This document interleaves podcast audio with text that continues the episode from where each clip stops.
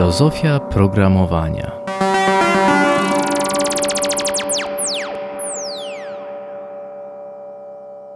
Przed nami odcinek z gościem specjalnym Marcinem Warpechowskim, współtwórcą oraz CTO Hanson Table, javascriptowego komponentu aplikacji służącego do wizualizacji i edycji danych tabelarycznych w formie zbliżonej do arkusza kalkulacyjnego, produktu webowego, który Marcin rozwija od ponad 10 lat.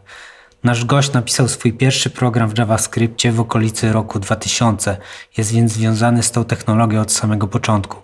JavaScript jest dziś najpopularniejszym językiem i najszybciej rozwijającą się technologią. Jest tak popularny, że możemy go zaliczyć do popkultur programowania i o tym będzie ten odcinek.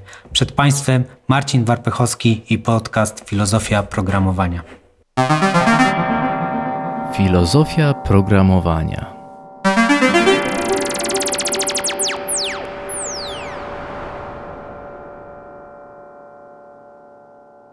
Witam serdecznie na pod, podcaście Filozofia Programowania, odcinek bodajże ósmy. E, będziemy dzisiaj mówili o popkulturach e, programowania. Jedną z takich najpopularniejszych popkultur aktualnie jest popkultura JavaScriptu i wszystko, co jest związane z JavaScriptem. Ja jestem mm, założycielem tego podcastu, nazywam się Mateusz Wojczal, ze mną jest Panicz Maciek Godek, a niestety nie ma z nami Dercza. E, natomiast mamy super gościa, Marcina Warpechowskiego e, z Hanson Table i będziemy rozmawiać o historii e, JavaScriptu. Więc może zacznijmy od tego, że udało mi się dorwać taką książkę ciekawą, JavaScript dla każdego. Zawiera dyskietkę, żeby nie było. E, I mm, to jest dyskietka, na której były te przykłady. Znalazłem tą dyskietkę. Niestety nie wiem, jak podłączyć dyskietkę do MacBooka Pro w tej chwili. Próbowałem różnymi wejściami. Nie ale... i sobie wsadzić. Dokładnie, no nie, nie udało się. E, ja mam ikonkę z takim obrazkiem w niektórych programach. Może trzeba ją wciskać jakoś do kuku i coś, coś zadziała wtedy. Właśnie, no to jest ikonka zapisu, dokładnie. Wydrukowałeś ikonkę zapisu w 3D i Wydrukowałem ikonkę zapisu i, i naklejkę taką przykleiłem. E, zacząłem mówić o tej książce, bo to jest e, wydane e, w roku 99. To jest e, mniej więcej czas, w którym Marcin napisał swój pierwszy program w JavaScriptie, prawda? E, tak to już minęło trochę lat od tego czasu, ale, ale pamiętam ten program, bo e, miałem przedmiot w liceum informatyka i tam dostaliśmy zadanie, w kilku językach programowania nas e, e, próbowano uczyć, a JavaScript mi się wydał interesujący i w nim mogłem jakiś projekt zrealizować i zrobiłem grę. To była gra w koszykówkę. I pamiętam, że wtedy odkryłem, po co się y, uczy fizyki, bo fizyki się uczy po to, żeby nauczyć wzorów na na ruch piłki na przykład. E, I mi się to przydało właśnie w JavaScriptie sobie to e, zaprogramowałem, a ten JavaScript był uruchomiony w programie Netscape Komunikator, czy Navigator, bo to tam zmieniało nazwę, wersja 4.8, jeżeli dobrze pamiętam. I wtedy też poznałem, czym są różnice między przeglądarkami, bo się okazało, że jest szansa, że ta sama gra zadziała w innym programie Internet Explorer, ale musiałem napisać drugie tyle kodu, bo te wszystkie y, obiekty, piłka i, i reszta mojego boiska to były obiekty w domie i, i API domowe było całkowicie inne w Internet Explorerze i w tym Netscape'ie. A ja jeszcze nie miałem internetu w domu, więc rzeczywiście tą grę nosiłem do szkoły na dyskietce. Także to jest wszystko tutaj bliskie prawdy historycznej. Fajnie, bo ja na przykład na informatyce mieliśmy zajęcia z Turbo Pascala, który jest fajny, ale, ale chyba już mało się w nim robi. Znaczy, na pewno mniej niż w JavaScriptie. To jestem tego pewien. No, nazwałeś, że jesteśmy, że mamy popkulturę JavaScriptu i chyba, no rzeczywiście, jeżeli jakiś język jest popkulturowy, to, to, to, to JavaScript e, prawdopodobnie dzisiaj może znaczy, pretendować. Ogólnie określenie, czy mówienie o programowaniu jako popkulturze, wydaje, wydaje mi się, że tutaj pionierem jest Alan Kay, który gdzieś tam kiedyś był wspominany. On, on często zwraca uwagę na to, że kultura programistyczna nie jest jakąś wysoką kulturą, chociaż mogłaby być pewnie, ale, ale właśnie jest, jest kulturą popularną czy kulturą masową. I że każdy powinien móc to robić. Znaczy, tak? czy każdy powinien móc, to, to, to niekoniecznie, chociaż jakby może, może, może jakaś taka implikacja gdzieś, gdzieś tutaj mogłaby być, że kultura popularna powinna być dostępna i rzeczywiście tylko może, może bardziej właśnie z jednej strony chodzi o to, że e, bo, bo tutaj wydaje mi się, że generalnie Alan Kay ma taką wizję programowania jako nowej piśmienności, ale, ale myślę, że on raczej, raczej patrząc na to, jakby na świat JavaScript, powiedziałby, że to raczej nie tędy droga. A czy są jakieś cytaty w ogóle, a co Alan Kay mówił o JavaScriptie, czy stara Mm. się... To znaczy właśnie poza tym, że, że on raczej, raczej bardzo wysoko tego nie poważa, pewnie można było poszukać. Ja w tej chwili akurat nie jestem, nie jestem szczególnie dobrze przygotowany, ale można zapytać, bo Alan Kay zresztą odpowiada w, serwisie Quora na, na pytania. Ja trochę śledziłem różnych wypowiedzi Alana Kaya i się nie spotkałem właśnie z jego wypowiedzią na temat JavaScriptu. Być może tak trochę to e, milczeniem e, traktuje, to, ale podobnie te, Sir Tim Berners-Lee, jak się go pyta o, rozwój e, World Wide Web, to, to on też jakoś tutaj nie, nie jest zachwycony e, drogą, w którą to poszło. Wydaje mi się, że ci prekursorzy, którzy patrzyli pod względem mm, naukowym i takich badań, dokąd w ogóle ta interakcja człowieka z komputerem e, może nas doprowadzić, e, no nie, nie traktują, że zrealizowaliśmy ich wizję, raczej, że to poszło w inną stronę, taką komercjalizację, nawet, nawet być może taką sztu, sztuczne zatrzymanie rozwoju, żeby ten użytkownik jednak nie mógł za dużo, bo jeżeli ogłupimy użytkownika i, i, i będziemy mu sprzedawali gotowe rozwiązania, to zarobimy na tym. A jak pozwolimy użytkownikowi wszystko zrobić samemu, no to co mu sprzedamy? Znaczy tak, bo wydaje się nawet, że, że pod koniec lat 80. i na początku lat 90. był nawet taki trend w branży do tego, żeby jakby, żeby dawać użytkownikowi te, te narzędzia i wtedy powstawały właśnie takie rzeczy w rodzaju hy, Hypercardu, który był bardzo popularny na Macintosha i właśnie to można się śmiać, ale, ale to był pro, pro, Hypercard to był protoplasta internetu na dyskietkach właśnie. Nie? I, i to, to, było, to było pierwsze takie e, hipermedium, też też ten wielki wizjoner, który zainspirował całe to pokolenie e, Billa Gatesa, Steve'a Jobsa, e, Ted Nelson, właśnie on też, on też w bardzo niepochlebny sposób się wypowiadał o JavaScriptie. Ja do końca nie wiem, co on ma na myśli, kiedy o tym mówi, bo, ale podejrzewam, że chodzi mu o, o, złożoność, o tego, jak trudno się robi pewne rzeczy, które mogłoby się robić e, prościej. Natomiast z Alanem Kayem też mi się skojarzyło to, jak on był zapytany kiedyś o DOSa. Oczywiście DOS to jest zupełnie inna technologia, ale też jest, też jest jakby pewnym zalążkiem programistycznej popkultury, że jakby że w stosunku zwłaszcza do, do rozwiązań, które istniały w czasie, kiedy DOS powstało, że to jest tak jakby nie tyle wy, wy, wynajdywano na nowo koło, tylko jakby wynajdywano na nowo e, sflaczałe koło. Nie? Albo jak sprzedać kwadratowe koło. No, no pewnie będziemy dzisiaj do tego wracać, że to e, worse is better. Tak. Gor, gorsze wygrało. E, ale, ale jednak wygrało. I ten JavaScript, on tutaj, dzisiaj go, ja go znam jako język tworzenia aplikacji działających w przeglądarce, ale JavaScript też jest obecny jako język skryptowy w wielu programach. Ja sam nie używam innych programach niż programy do programowania, jakieś środowiska programistyczne, ale, ale wielokrotnie widziałem, że JavaScript czasami nawet nie jest wymieniony z nazwy, tylko po prostu napisz skrypt automatyzujący dany program, a potem się okazuje, że językiem skryptowym jest właśnie JavaScript w tym programie, więc on taką rolę pełnił i to w sumie już od początku, jak tylko powstał JavaScript, to bardzo szybko on zaczął przenikać. On powstał w przeglądarce, a zaczął przenikać do jakichś innych środowisk, do, i, i do Flasha, i do myślę, że niezliczonej liczby jakichś aplikacji desktopowych, w których właśnie był językiem skryptowym dla użytkownika końcowego. Właśnie teraz chyba takim sztandarowym programem rozszerzalnym w JavaScriptie jest edytor Visual Studio Code, nie? który jest jakby tak pomyślany jako, jako coś, w czym się pisze wtyczki w JavaScriptie. Znaczy ja nie, nie, on sam nie też używałem. jest napisany i wtyczki też, hmm. chociaż ja nie, napisałem wtyczki, nie wiem na ile mógłbym jako e, użytkownik sobie po prostu coś rozszerzyć w Visual Studio Code bez, bez pójścia oficjalną drogą tworzenia rozszerzenia do tego programu. W niektórych Można. programach stworzenie tak, bo w niektórych programach to jest tak proste, jak po prostu wpisanie kilku linijek kodu w jakimś wielkim e, polu tekstowym i to, to od razu działa.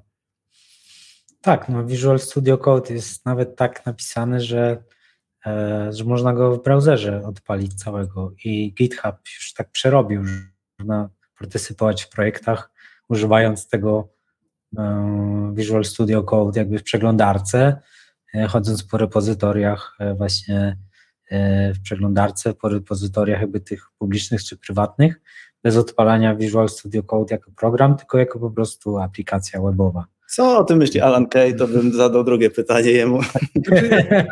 To akurat w jakimś sensie by się byłoby spójne z wizją Alana Keya o tyle, że, że jakby to, co oni tam tworzyli w laboratoriach Xe- Xeroxa, no to tak naprawdę były maszyny wirtualne. I tak jak powiedzmy Alan Kay mocno narzekał na, e, na te możliwości, które dawała wczesna przeglądarka, to jakby on zwraca uwagę na to, że, że, że ważnym jakby, że właśnie ważnym elementem e, obliczania, czy tego świata komputerowego jest wirtualizacja i jest właśnie to, że możemy sobie tworzyć maszyny wirtualne i przekazywać po sieci te maszyny wirtualne między sobą. Więc w, w tym sensie y, to jest taki punkt dojścia, jakby, który jakby y, jeżeli, jeżeli Alan Kay miałby na to narzekać, to znaczy, z Na skomplikowaność pewnie by no, narzekał. może, nie? może Tego- mógłby właśnie na same interfejsy, na to jak to powstało. Natomiast taka jakby wydaje się, że, że, że taki ogólny zarys jest, jest taki mniej więcej jak on, nie wiem, czy, czy, czy chci- chciał, czy jak przewidywał, że będzie. Wybiegliśmy dość daleko już w ogóle w Tak, przyszłość i bardzo. też filozoficznie, ale sam język e, JavaScriptowy, część programistów, którzy nie używają, śmieją się, że to jest język napisany w tydzień, na kolanie, niepoważny i to jest jakiś przypadek, że on jest teraz w tym miejscu, w którym jest, że jest jakby najpopularniejszym językiem, że jest na smartwatchach, lodówkach, samochodach i e, wszędzie e, oprócz browseru. Więc e, tutaj wspomniałeś w ogóle o, o teamie Bert, Bertensie Lee, który jest e, e, kluczowy e, w tym jakby w, powstaniu internetu i w powstaniu jakby kontekstu przeglądarki www, HTML, IT, no i JavaScriptu. Sam mówiłeś, że na początku był Netscape, Internet Explorer, ale to też chyba nie, to nie było pierwsze, bo pierwszym był Mozaik, prawda? Pierwsza była przeglądarka, która się nazywała dosłownie World Wide, World Wide Web e, autorstwa Tima Berners-Lee i ona, e, ona nie miała, ona miała HTML tylko i hiperłącza, czyli HTML i HTTP. E, Potem szybko zaczęto rozmawiać o, o, o wyglądzie, ale de facto implementacja wyglądu w taki, jak znamy dzisiaj w CSS-ie, to dopiero Internet Explorer wprowadził chociaż e, chyba ci oryginalni twórcy e, standardów sieciowych, e, którzy się wywodzą jeszcze z przeglądarek, które były wcześniej, też w tym uczestniczyły. Natomiast oryginalnie no to był system wymiany dokumentów, tam się liczyła treść e, i, HTML, CSS. JavaScriptu tam miało nie być, albo jeżeli miał być, to, to na pewno Tim Berners-Lee wyobrażał sobie programowanie tych dokumentów w zupełnie inny sposób. Nie wiem, czy coś wiesz na ten temat, Pani? To znaczy, jakby no jedno, co, co bo generalnie z, z tego, co kojarzę, to, to rzeczywiście dla, dla teama Bernersa Lee, no, generalnie sieć World Wide Web, on sobie po prostu, wy, wy, znaczy on trochę, trochę właśnie twierdził, że on próbuje realizować tą wizję Teda Nelsona, tak? Natomiast Ted Nelson ma dość zaawansowaną tą wizję i, i on twierdzi, że to w ogóle nie jest to. Mianowicie e, jakby akurat w tej, w tej nelsonowskiej wizji idea byłaby taka, że mamy wielką, żywą bibliotekę do, dokumentów, którymi ludzie się dzielą i, i ta, ta wizja Nelsona jest, jest mocno skoncentrowana na literaturze, na odnośnikach. Tam jest jeszcze, jest jeszcze coś, co Ted Nelson nazywał transkluzją, czyli no, powiedzmy programista HTML-a to, to by to skojarzył z iframe'em, że sobie w jakimś dokumencie e, zawieramy inny dokument. E, u, e, u Teda Nelsona e, ważnym elementem miało być to, że wszystkie odsyłacze powinny być dwukierunkowe, a nie tylko jednokierunkowe, co technicznie wydaje się bardzo trudne nie? Do, do, do realizacji. E, I jeszcze inna, inna ważna rzecz, którą, której Tim Berners-Lee nie wziął od Nelsona, to była kwestia płatności. Właśnie to jest coś, co w, jakiś, w jakimś sensie się dopiero zaczyna rozwijać, nie? w sensie takim, że e, no, to, że jak tam powiedzmy Gazeta Wyborcza jest za paywallem, no to jest, to jest jedna kwestia, ale, ale po prostu właśnie idea byłaby taka, zwłaszcza w połączeniu z tą transkluzją, że można sobie zacytować czyjś dokument i ktoś, ktoś e, jakby autor autor tego dokumentu, który byłby transkludowany, czy powiedzmy tak za, zacytowany, dostawałby jakąś tam część płatności. Wbudowany tak. Spotify tak, tak, na, dla tych treści. No jeżeli tam było miejsce w tej wizji oryginalnej na jakiś język skryptowy, to tak sobie wyobrażam pewnie jako część aplikacji klienckiej, że, że to klient decydował o tym, jak ta treść ma wyglądać. Znaczy, no właśnie, bo to też trzeba a nie, a nie autor. Akurat, bo to, to, to, jeżeli chodzi o tą interakcję. To jest coś, co tutaj akurat Teda Nelsona można było mocno krytykować, że on jakby on mówił często o swojej wizji, o, o, tym, że realizacje jego wizji się nie podobają, natomiast ta jakby on gdzieś tam ze swoim zespołem zdołał zbudować jakieś prototypy systemu, on się nazywa Zanadu. I, i jakby on jest zrealizowany w taki sposób, że tam, to, ja nie kojarzę, czy tam w ogóle są jakieś języki skryptowe, to, to po prostu jest, jest taki taki bardziej, mówię, system, system do literatury, natomiast co Ted Nelson u Tima Berners-Lee chwali, to jest to, że udało mu się zbudować jednolity sposób e, nazywania zasobów, czyli w postaci adresów URL. Tak, to, to, jest, to jest coś, o czym Nelson nie pomyślał. Zresztą on pewnie o wielu innych rzeczach nie pomyślał, nie? bo on, on bardziej, bardziej jest poetą chyba niż programistą. E, ale mm, no ale, ale generalnie jakby wydaje się, że, że, że, e, że Tim Berners-Lee w ogóle nie przewidywał czegoś takiego, że te strony będą ożywione. To po prostu raczej miały być dokumenty. Kiedyś widziałem e, w jakimś wywiadzie z e, Timem Berners-Lee, co on uważa za najbardziej przełomowy wynalazek znaczy, jaka część World Wide Web jest najbardziej przełomowa i to mnie zaskoczyło, bo on powiedział, że, że właśnie URL, adres, mhm, no bo, to tak. bo to w sumie ten, ten moment, kiedy on gdzieś jest, jadąc samochodem zobaczył nazwę domeny na billboardzie, jego to olśniło, że to, że to jest większe niż tylko jakieś narzędzie do przesyłania mhm. sobie e, adresów do zasobów e-mailem.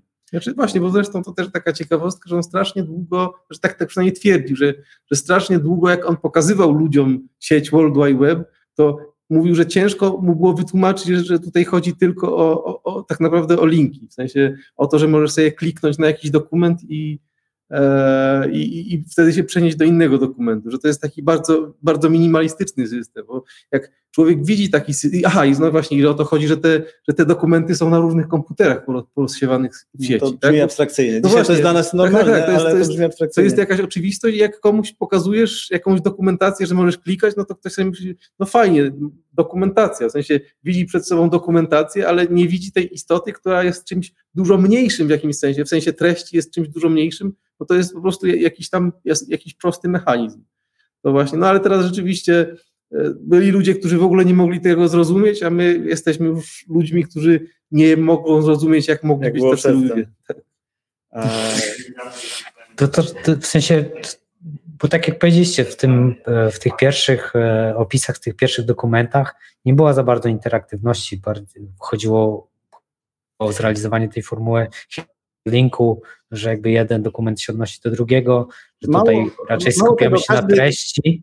Każdy klient, dzisiaj mówimy przeglądarka internetowa, wtedy to się nazywał klient, e, aplikacja kliencka, każdy klient sam decydował o tym, co tak naprawdę się dzieje, jak się naciśnie tam, nie wiem, jak się kliknie albo jak się naciśnie Enter na jakimś przycisku. Ta interakcja i, i wygląd stron internetowych, e, tutaj klient miał pełną dyspozycję, w jaki sposób to przedstawi e, i to się zaczęło zmieniać, kiedy się zainteresowały podmioty komercyjne www.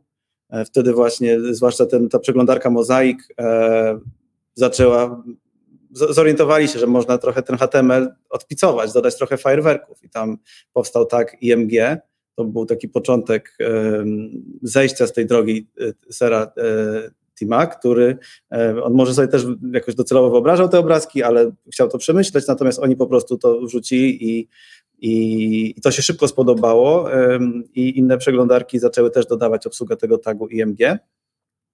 No i e, potem doszły kolejne, tabelka, od tego momentu trochę się zmieniła orientacja, czym ma być ten dokument HTML, że on ma wyglądać tak, jak autor chciał, żeby on wyglądał, a nie i on ma działać tak, jak autor chciał, żeby działał, a nie tak, jak ja chcę na moim komputerze, żeby to działało i wyglądało.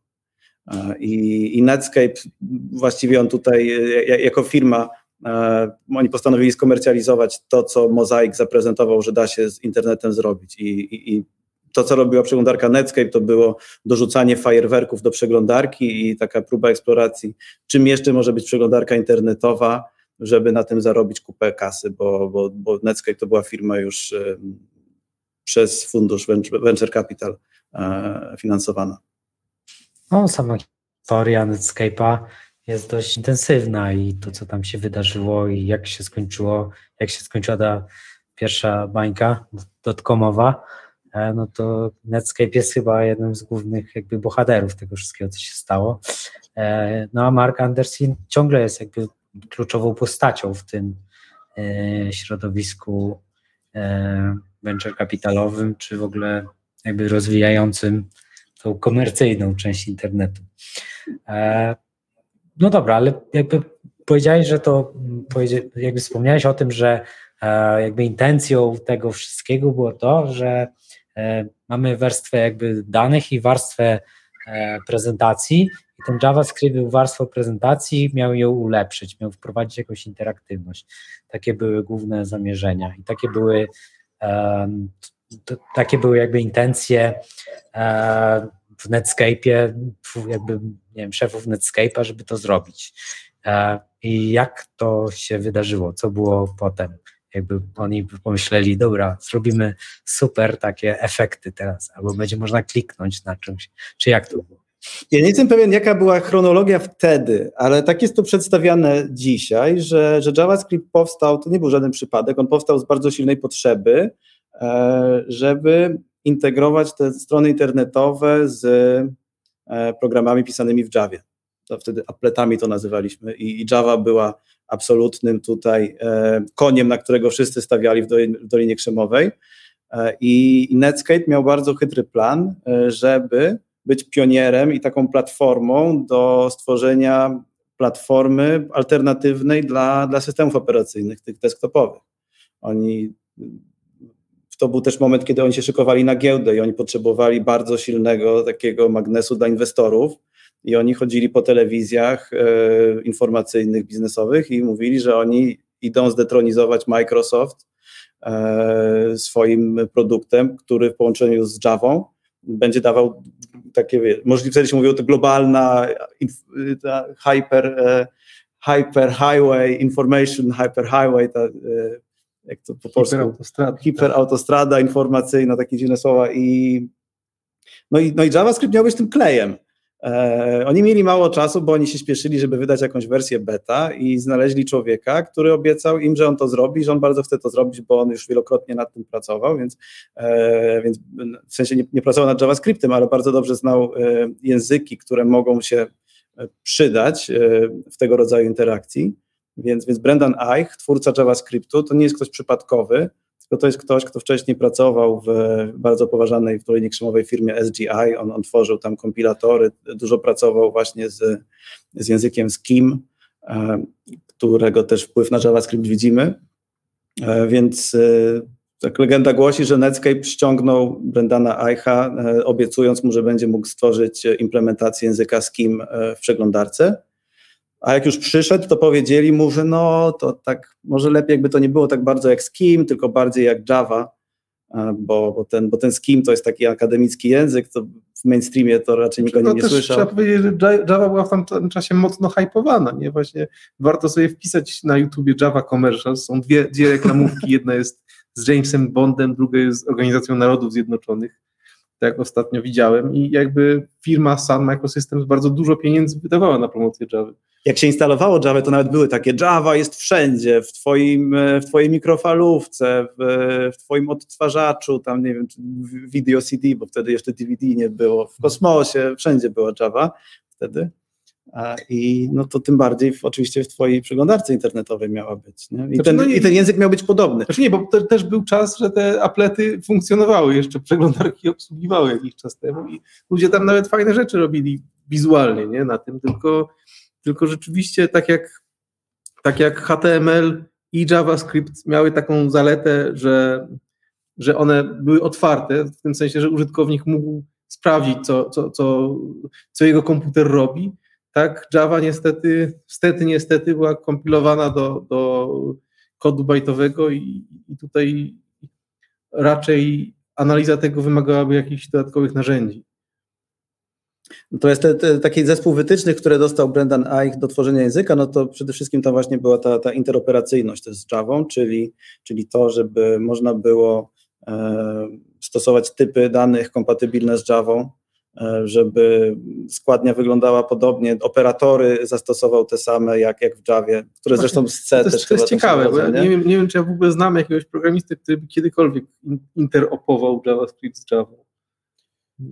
No tak się, no, trzeba było to zrobić, żeby ten, ten, ten e, osadzić. W sumie bardzo podobnie się też interopowało z, z Flashem, Mhm. E, czyli e, to wykorzystywało te same mechanizmy. e, A tam rzeczywiście, w sensie, żeby applet osadzić, trzeba było coś tam... Coś tam, No coś tam trzeba było zrobić, poza tym można było zrobić takie rzeczy, że jak wcisnę przycisk, który jest w HTML-u, Mhm. to jakaś tam informacja pójdzie do Java, nie? I z Mhm. powrotem, jeżeli Java coś policzy, to będę mógł, nie wiem, napisać sukces w HTML-u. Więc to, to do tego służyło, ale, ale, ale Brendan Eich tutaj oczywiście, e, mimo tej interoper- interoperacyjności z, z Java, no to z tego co wiemy, tak naprawdę się mocno właśnie Hypercardem e, inspirował, który, który w, e, tak naprawdę był pionierem, jeżeli chodzi o ten e, język skryptowy, w którym każdy użytkownik może w łatwy sposób e, definiować te akcje. To, to, było, to było przełomowe, ale to było, ten, ten, ten przełom tak naprawdę nastąpił wiele lat wcześniej właśnie w Hypercardzie, kiedy e, okazało się, że można w prosty sposób wyrazić takie interakcje, jak co się ma zdarzyć, kiedy ktoś wciśnie przycisk. Ten taki event loop, który, który w JavaScriptie właśnie wokół niego cały program działa, no to, to właśnie jednym z takich naj, największych pierwszych zastosowań był, był Hypercard, który, który, który tą, tą, tą, tą abstrakcję wprowadził.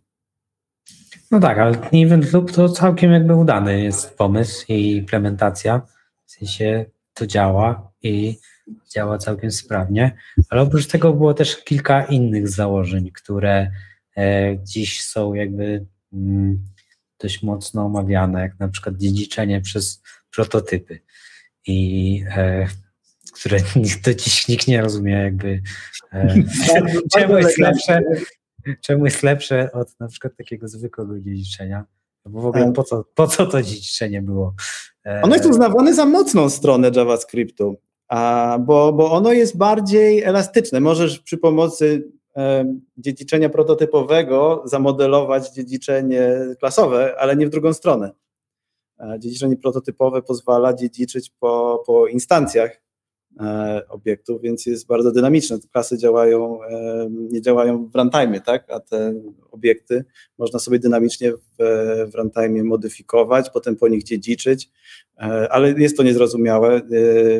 Wspomniałeś, że jestem twórcą Hands on Table, to jest taki developer tool, który umożliwia tworzenie dynamicznych tabelek i ja y, tworząc go byłem mocno zafascynowany dziedziczeniem prototypowym i dużą część oparłem e, właśnie rozwiązania o to i no, minęło 10 lat i do dzisiaj jeszcze nie nauczyłem się tłumaczyć, jak z tego dobrze korzystać, bo to jest takie proste, że aż, że aż, że aż trudno wytłumaczyć. E, Znaczy, wydaje mi się, że to jest po prostu yy, nie aż tak popularne, nie? Jak takie inne dziedziczenie albo nie wiem, kompozycja i tak dalej. Dlatego ludzie mają, mogą mieć problem z tym. Bo Paniczu, ty mówiłeś yy, tutaj w kuluarach, że to wzięło się e, skąd on to zaczerpnął, ideę? Wziął od języka programowania Self. On chyba był też rozwijany w laboratoriach Xeroxa, z tego co, co kojarzę. E, Natomiast jakby ja za, za bardzo... Self to chyba był, tak ja słyszałem taką definicję, że to był small talk, ale z dziedziczeniem prototypowym Tak, tak, tak, właśnie. zamiast klas.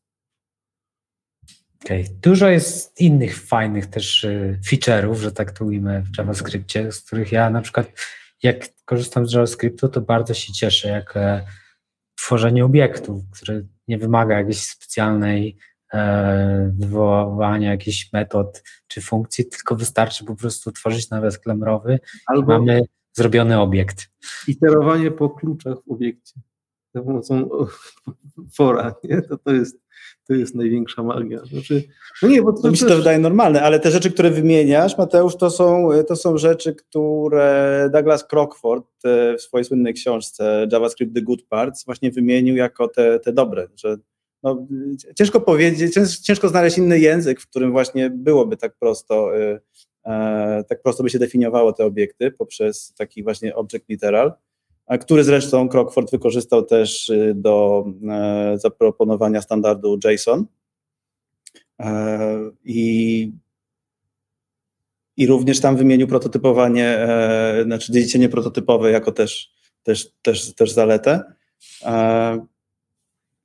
Trochę, trochę niezrozumiałe po prostu, nie? To ta druga rzecz. A te obiekty z kolei bardzo zrozumiałe. Inne języki y, starają się to naśladować. Znaczy, e, właśnie, to, to trzeba powiedzieć akurat, że, że JSON stał się lingua franca komputerów. W sensie, że one w tym języku ze sobą rozmawiają. Wszystkie API praktycznie. Nie? No tak, ale to jest kompletny To też- produkt uboczny, nie? I tutaj Tak. znowu, czy mówimy o przypa- przy, przypadek, nie? Czy to jest przypadek, że Brendan Eich to stworzył? Ja uważam, że to nie jest przypadek, że to jest jakaś mieszanina geniuszu, e, przypadku też, ale też, no, no nie wiem, no, bardzo dobrych okoliczności, które się, się złożyły i e, coś, coś dobrego powstało w, e, z, z tych pomysłów Brendana Eicha, które do dzisiaj są rozwijane. E, JavaScript dzisiaj jest w większości kompatybilny z tym JavaScriptem, który, który Brendan Eich e, sprototypował e, w latach 90., więc, więc Jak zrobiłem takie testy, to wydaje mi się, to zostało zatopione.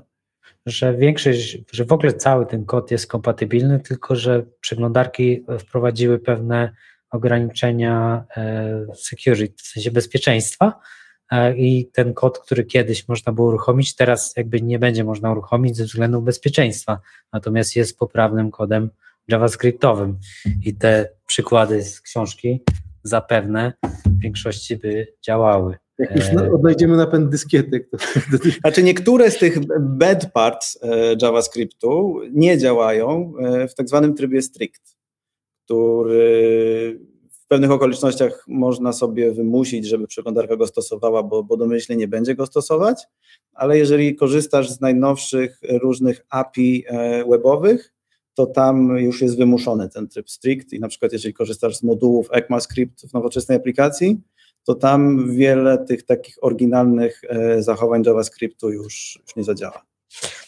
No tak, ale to no nie mówię, żeby to z, przykłady z tej książki teraz przepisywać na moduły i importować, to może nie zadziałać. Natomiast pewnie, gdyby odpalić ten indeks HTML z tym skryptem, to, to pewnie zadziała. Stawiam, że zadziała. Albo stawiam, że w 5 minut to tutaj byśmy ogarnęli, żeby coś tam poprawić i by zadziałało. Tutaj dla osób słuchających na ekranie widać e, taki e, żart, który już ma bardzo dużo lat i jest e, dwie książki obok siebie leżą. Jedna jest JavaScript The Definitive Guide, a druga jest The Good Parts i jedna jest bardzo cienka, a druga jest bardzo gruba. Good Parts to jest to bardzo... jedna, jedna ma nosorożca, a druga motylkę. Ja jestem, Tak. ja jestem fanem Douglasa Crockforda. Ostatnio mniej, bo on troszkę zdziwaczał, e, ale Douglas Crockford był dla mnie takim. On, on chyba był elementem, dlaczego ja się zafascynowałem JavaScriptem, bo on, on ten język, on, on JSONa e, e, zaproponował w 2001 roku. E, to jest w ogóle początek, to, to było dla mnie też ciekawe, bo wtedy wszyscy mówili o XML-u. Zresztą sam Tim Berners-Lee był fanem XML-a e, i takiej trochę wymuszonej semantyki. Natomiast e, Douglas Crockford zaproponował coś, co było w totalnej opozycji do tego, jako taką rzecz bardzo, e, bardzo mm, prostą, e, nie sformalizowaną za bardzo, która może ewoluować szybko, łatwo być zaimplementowana. Potem się okazało, że tam jest kilka pułapek w tej specyfikacji, które nie są, to nie jest aż tak prosty format, jakby się mogło wydawać, ale no, odkąd powstał JSON, y, widać szybko słabnące zainteresowanie XML-em, a rosnące zainteresowanie JSON-em. Dzisiaj to jest, tam się wydaje, że to jest taki standardowy format y, wymiany danych. Tak samo Crockford 6 lat później, po, po, po wynalezieniu JSONa, że tak powiem, na jakiejś konferencji powiedział, że odkrył, że JavaScript jako język ma swoje dobre strony i być może jest to pierwsze osiągnięcie 20, pierwsze odkrycie XXI wieku i, i, na jego temat napisał książkę. I ta książka się stała absolutnym hitem. Ta książka była na, na, na półce w każdej firmie software'owej i ona sprawiła, że JavaScriptem się zainteresowali, e, tak w cudzysłowie mówiąc, poważni programiści. Że, że JavaScript przestał być traktowany jako język zabawka do robienia jakichś animowanych motylków latających za kursorem, a okazało się, że ten język ma, ma solidną podstawę, która właściwie sprawia, że można napisać w nim dowolny program i uruchomić go w, w wielu miejscach, w których ważne jest, żeby go uruchomić. E, chwilę później powstał Node i tak dalej, ale wydaje mi się, że Node'a by nie było, albo przynajmniej zainteresowania Node'em by nie było, gdyby nie ta książka po części. Tak, to jest 2001 rok bodajże. E, natomiast między tym 95, a, czyli pierwszą wersją e, Brenda Neicha, Netscape'em, a 2001 rokiem były trzy wersje JavaScriptu S1, 2, 3. Potem była czwarta wersja, która nigdy nie została opublikowana i wydarzyło się też takie, takie zdarzenie, które się nazywa Browser Wars, czyli First Browser Wars, czyli pierwsza wojna przeglądarek.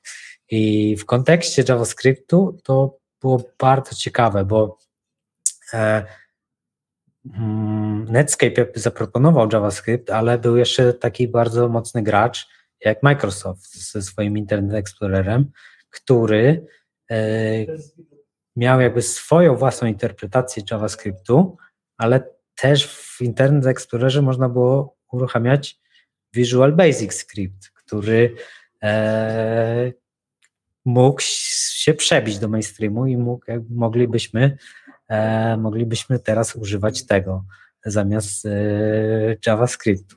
Na, takiej, na tej stronie e, W3C Schools chyba jest w ogóle, są jeszcze przykłady, jak tego używać, że jak w script language można było wpisać VBScript type text VBScript i używać w ten sposób. Składnia jest dość podobna do JavaScriptu. Jak ktoś programował Visual Basicu, to ogarnia. E, to by jakby szybko to ogarnął. Visual Basic jest ciągle popularny e, i e, jest używany właśnie chyba częściej w kontekście takich skryptów właśnie do pisania w Excelu, czy Wordzie, czy tam w jakimś Accessie. Natomiast no, niekoniecznie musiało być tak, że JavaScript jakby wygrał. I bo... Myślę, że naprawdę niewiele brakowało, aby grałby ten VB bo, bo Microsoft e, naprawdę miał wtedy bardzo silną. E, a czy tutaj możemy od razu powiedzieć, że Microsoft wygrał tą wojnę i Internet Explorer wygrał tą wojnę, więc... No właśnie, ale bo Microsoft miał kilka strategii, nie? Jedna z tych takich słynnych strategii e, Embrace, Extend, Extinguish, sądzę, że tutaj była wykorzystana, czyli Microsoft traktował tak naprawdę jako jedno ze swoich narzędzi forsowanie swojej propozycji albo, albo wykorzystanie e, propozycji przeciwnika, ale zdominowanie jej e, i, i prze, prze, prze, przekręcenie szali na swoją stronę. Mi się wydaje, że to, to że JavaScript został ustandaryzowany, e, wszyscy na tym skorzystali, ale w czasie, kiedy to było standaryzowane, chyba i Netscape, i Microsoft myśleli, że oni są ci sprytniejsi w tym, w tym, w tej, w tej, w tej pracy, bo bo tak, JavaScript powstał e, w Netscape'ie, ale w ciągu roku Microsoft poprzez reverse engineering, bo wtedy jeszcze nie było żadnej specyfikacji, poprzez reverse engineering Microsoft zrobił swoją implementację, którą nazwali JScript. E, tylko na poziomie języka to było kompatybilne, ale na podstawie domu tam było bardzo dużo różnych różnic, tylko to są inne specyfikacje, nie zapominajmy, specyfikacja domu i języka JavaScript. Natomiast e, z tego, co w niedawnych wywiadach Brendan Eich mówi, to Netscape wymyślił, żeby ustandaryzować ten język, bo oni pomyśleli tak, że jedyny sposób, żeby zatrzymać Microsoft, to jest zaprosić ich do wspólnego stołu i sprawić, że nie będą mogli się poruszać szybciej niż my. Więc próbowali znaleźć sposób, jak, e, jak ten język e, razem z Microsoftem e, wyspecyfikować. Było wiele różnych organizacji potencjalnie, w których można było to zrobić tak jakby na neutralnym gruncie. Przychodzi na myśl ISO, ale się nie dogadali. Przychodzi na myśl W3C, ale W3C nie chciało, W3C to jest organizacja, która standaryzuje HTML-a, ale W3C nienawidziło Netscape'a za te wszystkie haki, które Netscape wprowadzał, więc wiadomo było, że w W3C się nie dogadają i wtedy znaleźli, że jest taka organizacja w Europie, ECMA, która już była znana wcześniej z tego, że standaryzowała niektóre formaty Microsoftu po to, żeby urzędy w krajach europejskich na przykład zgodziły się stosować formaty Microsoftu. To Microsoft specyfikację publikował w ramach tej organizacji ECMA i wtedy to było uznane za otwarty standard. E, I, i właśnie tam się spotkali z Netscape'em, e, już tym przetartym szlakiem e, w, w ECMA i, i te specyfikacje tam powstawały właśnie. Myślę, wydaje, więc wydaje mi się, że Netscape patrzył na to, że oni coś wygrali, a pewnie Microsoft zacierał ręce, że no to teraz już właściwie oni nie pozwolą Netscape'owi wykorzystać tego y, potencjału JavaScriptu e, w sposób jakiś, który Internet Explorer nie mógłby natychmiastowo również, e, również, mieć w swoim, e, swojej przeglądarce. No tak, I co roku od tego czasu wychodziły nowe te wersje. To, co mówisz, ECMAScript 1, 2, 3, to były po prostu efekty, jakby takie podsumowanie kolejnych lat pracy nad, nad, nad tą specyfikacją. bo sama nazwa do dziś jakby budzi e, pewne problemy, czemu e, na specyfikację mówimy ECMAScript, a na język mówimy JavaScript. Czym to się różni? To jest, to jest ten sam język, ale e, jak pewnie e, nie trudno zauważyć, w języku JavaScript się pojawia e, nazwa innego języka programowania Java, chociaż one mają mało wspólnego. E, to, to wynika właśnie z tego, z tego początku, w którym język JavaScript jako klej do osadzania Javy tak naprawdę był rozwijany w Netscape'ie w czasie, kiedy było wiadomo, że mają e, deal e, na wykorzystanie platformy Java w, w przeglądarce, więc, więc częścią tego dealu było to, że trademark Java znajdzie się w nazwie języka JavaScript. Początkowe drafty tego języka miały inne nazwy.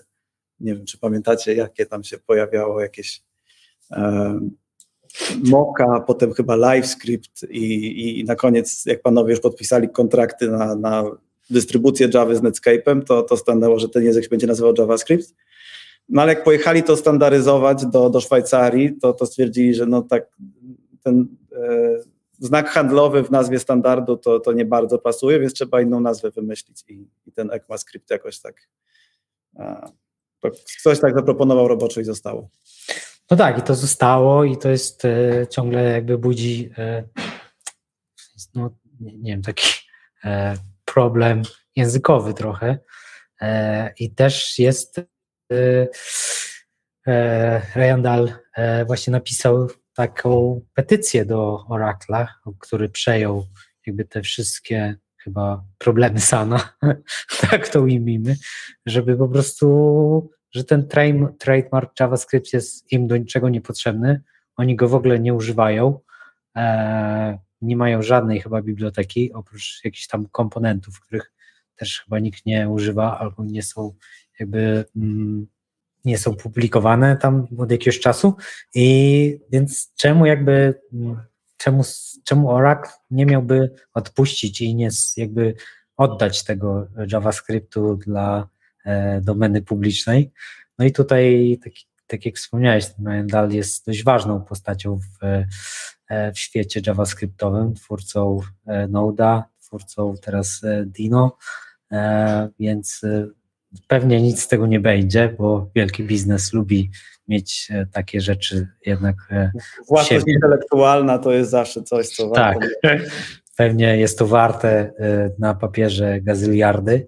E, No, trochę, trochę bez sensu jest. Chociaż, chociaż Ryan Dahl pisze w tym liście, że e, tak, prawdopodobnie ten- potencjalnym, e, potencjalnym e, procesie, tak, że, e, że nieużywane zanika i że tak, że Oracle prawdopodobnie nie mógłby udowodnić w sądzie jakiegoś wykorzystania tego znaku, tak jak powiedziałeś, a skoro nie wykorzystuje, to, to nie może też e, wykazać, że coś stracił w związku z tym, że ktoś inny wykorzystuje tą nazwę.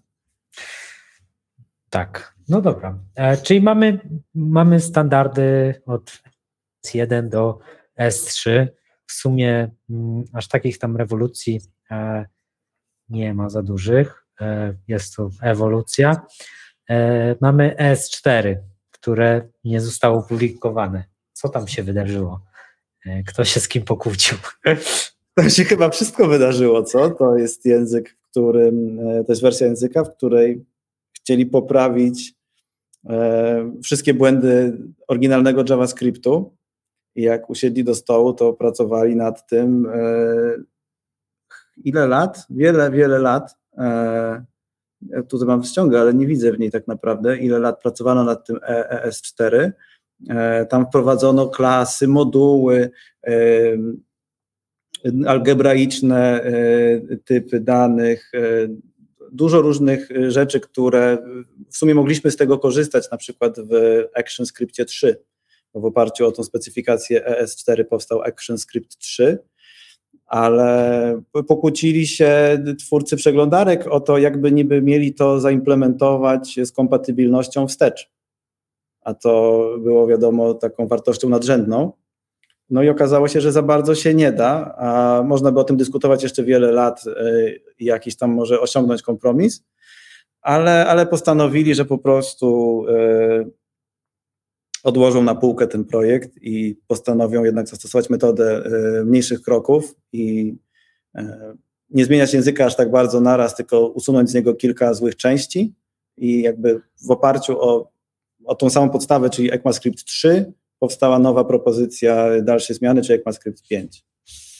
ECMAScript 4, z tego co wiem, oprócz do Flasha trafiło chyba też do jakiegoś e, odłamu serwera ASP.NET, gdzie tam można było różne języki po stronie serwera stosować i jednym z nich był ten właśnie, e, ten wariant JavaScriptu.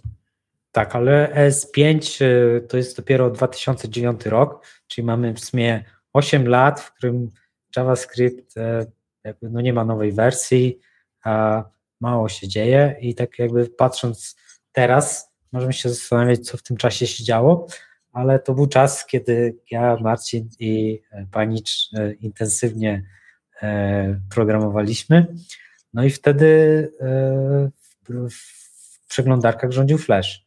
I tak jak powiedziałeś, cały jakby wszystkie te interaktywne sprawy, wszystkie animacje, wszystkie takie bardzo kreatywne rzeczy, te, których, e, które dopiero w HTML-u, w w CSS-ie, w JavaScriptie to wyszły o wiele, wiele lat później, pojawiły się we Flashu, Flash był e, ta wersja e, AS2 i AS3, czyli ActionScriptu, one były kompatybilne z ECMAScriptem, czy tak się mówi, kompatybilne, czy spełniały standard, czy no, to, co, tak jak powiedziałeś, to, co miało być w AS4, to w końcu. Był jakąś implementacją standardu, ale nie wiem, czy to jakąś pochodną, czy, czy bezpośrednią. Tak.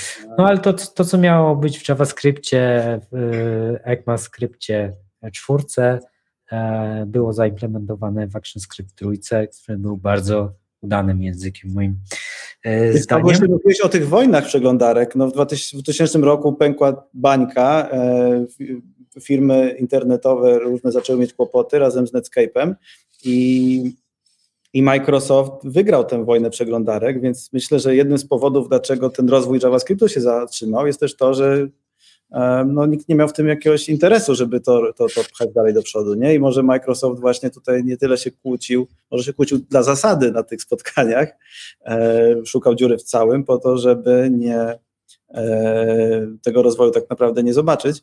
No nie wiemy, jak tam, by, tak, jak tam było, bo, bo, bo nas tam nie było, ale e, wiemy, że te, te, te lata od 2001 roku do, do 2008, kiedy wyszła bardzo ciekawa przeglądarka, to tak naprawdę dominował Internet Explorer 6. Natomiast na problemy JavaScriptu powstało tymczasowo inne panaceum, czyli framework jQuery, który, który brał na siebie te, te problemy języka. Znaczy, to, to, co też było mega ważne i nie wiem, czy jest jakby, czy to jest, czy to jest implementacja właśnie JavaScriptu, czy to jest implementacja bardziej w tych browser warsach, to zanim jQuery się pojawił, to e, oczywiście pojawiły się też e, Firefox, pojawiło się Safari, czyli nowe przeglądarki E, natomiast w 2005 rok pojawiło się coś takiego jak Ajax, które było dość dużą rewolucją, jeśli chodzi o to, co można było zrobić e, w przeglądarce. Więc e, jak ty wspominasz pierwsze swoje implementacje Ajaxa? Ajaxa. Panie, co, coś, coś robiłeś w Ajaxie? Coś, coś, ja- To było, Ajax to było od, skrót od y, Asynchronous, e, JavaScript and XML. Bo, bo mówisz, że powstał Ajax. To nie jest tak, że Ajax, ten termin powstał, To tak, tak. Ale znajdziesz w różne wywiady z ludźmi, którzy mówią, ja to Ajax już robiłem w 99, właśnie wykorzystując Java do transportu danych do serwera, albo wykorzystując Flasha, albo wykorzystując ten, ten. XML, HTTP request, to było API Internet Explorera, które też powstało y, wiele lat wcześniej niż ten termin, więc to tak, y, ale ta popularność, nie? Ten, ktoś to nazwał, napisał artykuł o Ajaxie i nagle wszyscy się dowiedzieli, że to jest możliwe.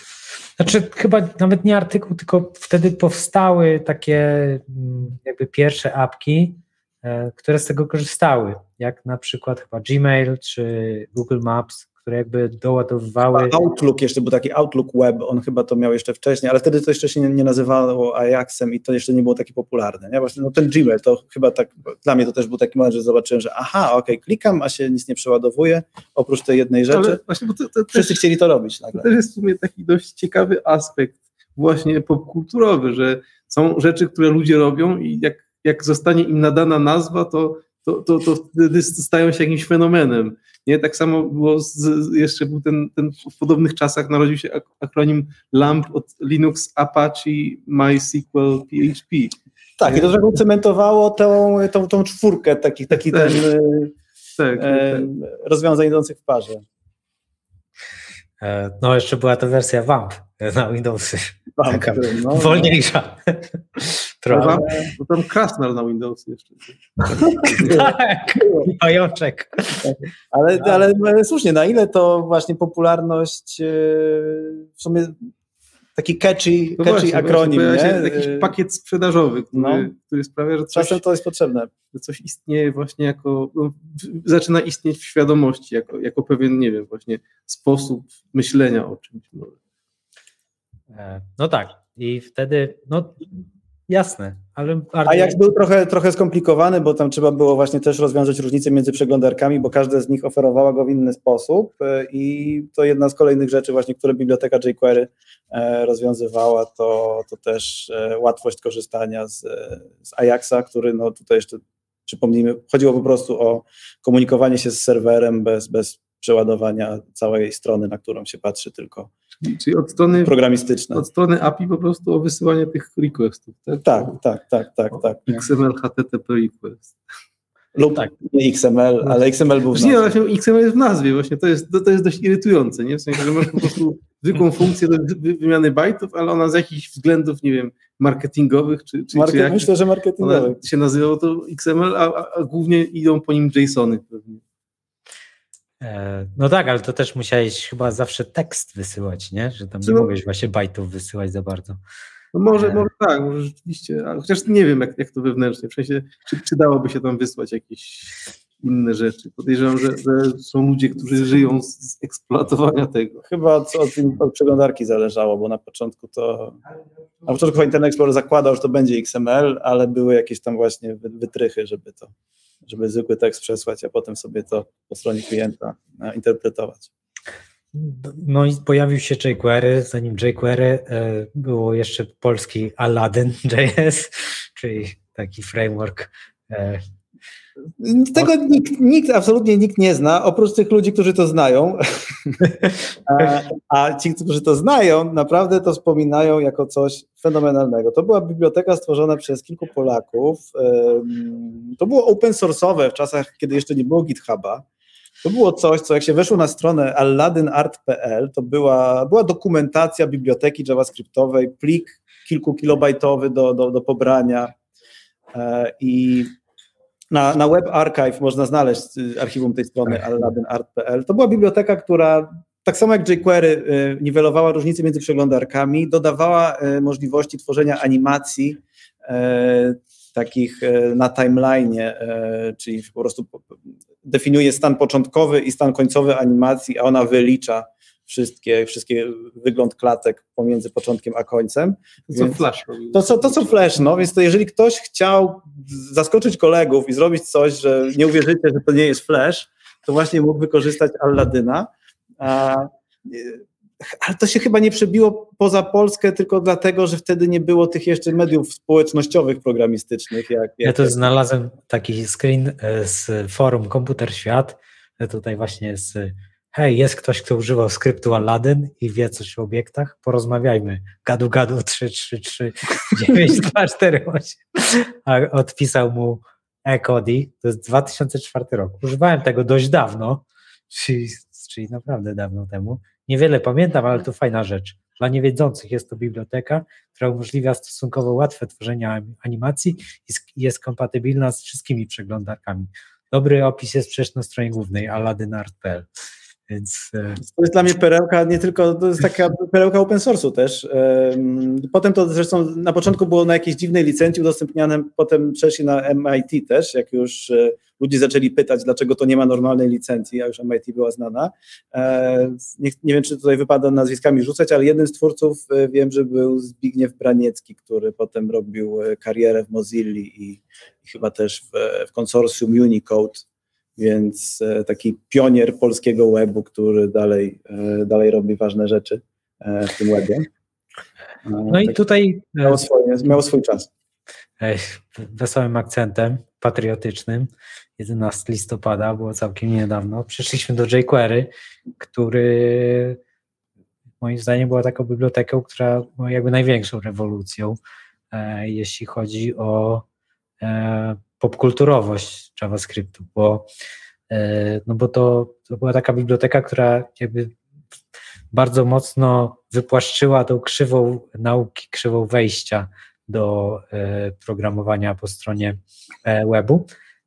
Dlatego, że no, tak jak było na forum napisane, no, mamy, mieliśmy taki problem, że każda, czy to Firefox, Safari, Internet Explorer, Netscape już wtedy nie, nie, nie, nie było Netscape, nie był jakimś znaczącym graczem, ale jeszcze była Opera. No i wszędzie to działało inaczej.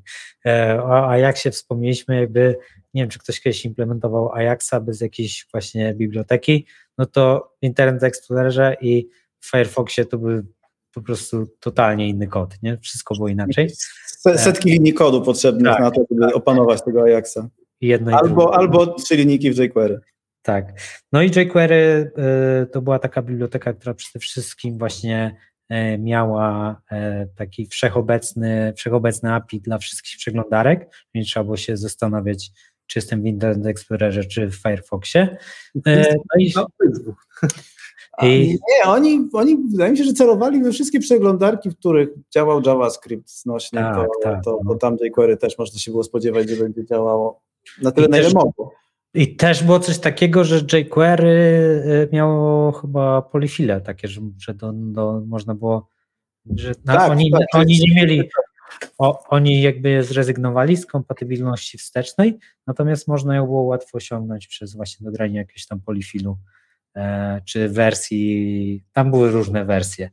E, więc e, te, te dwie rewolucyjne e, rzeczy to było właśnie to, że było jedno wspólne API dla wszystkich przeglądarek, a drugie to, że pojawiły się e, selektory CSS-a, które można było korzystać w JavaScriptie. Było operowanie, m, iterowanie po domie przed jQuery, no było dość uciążliwe, tak to ujmijmy.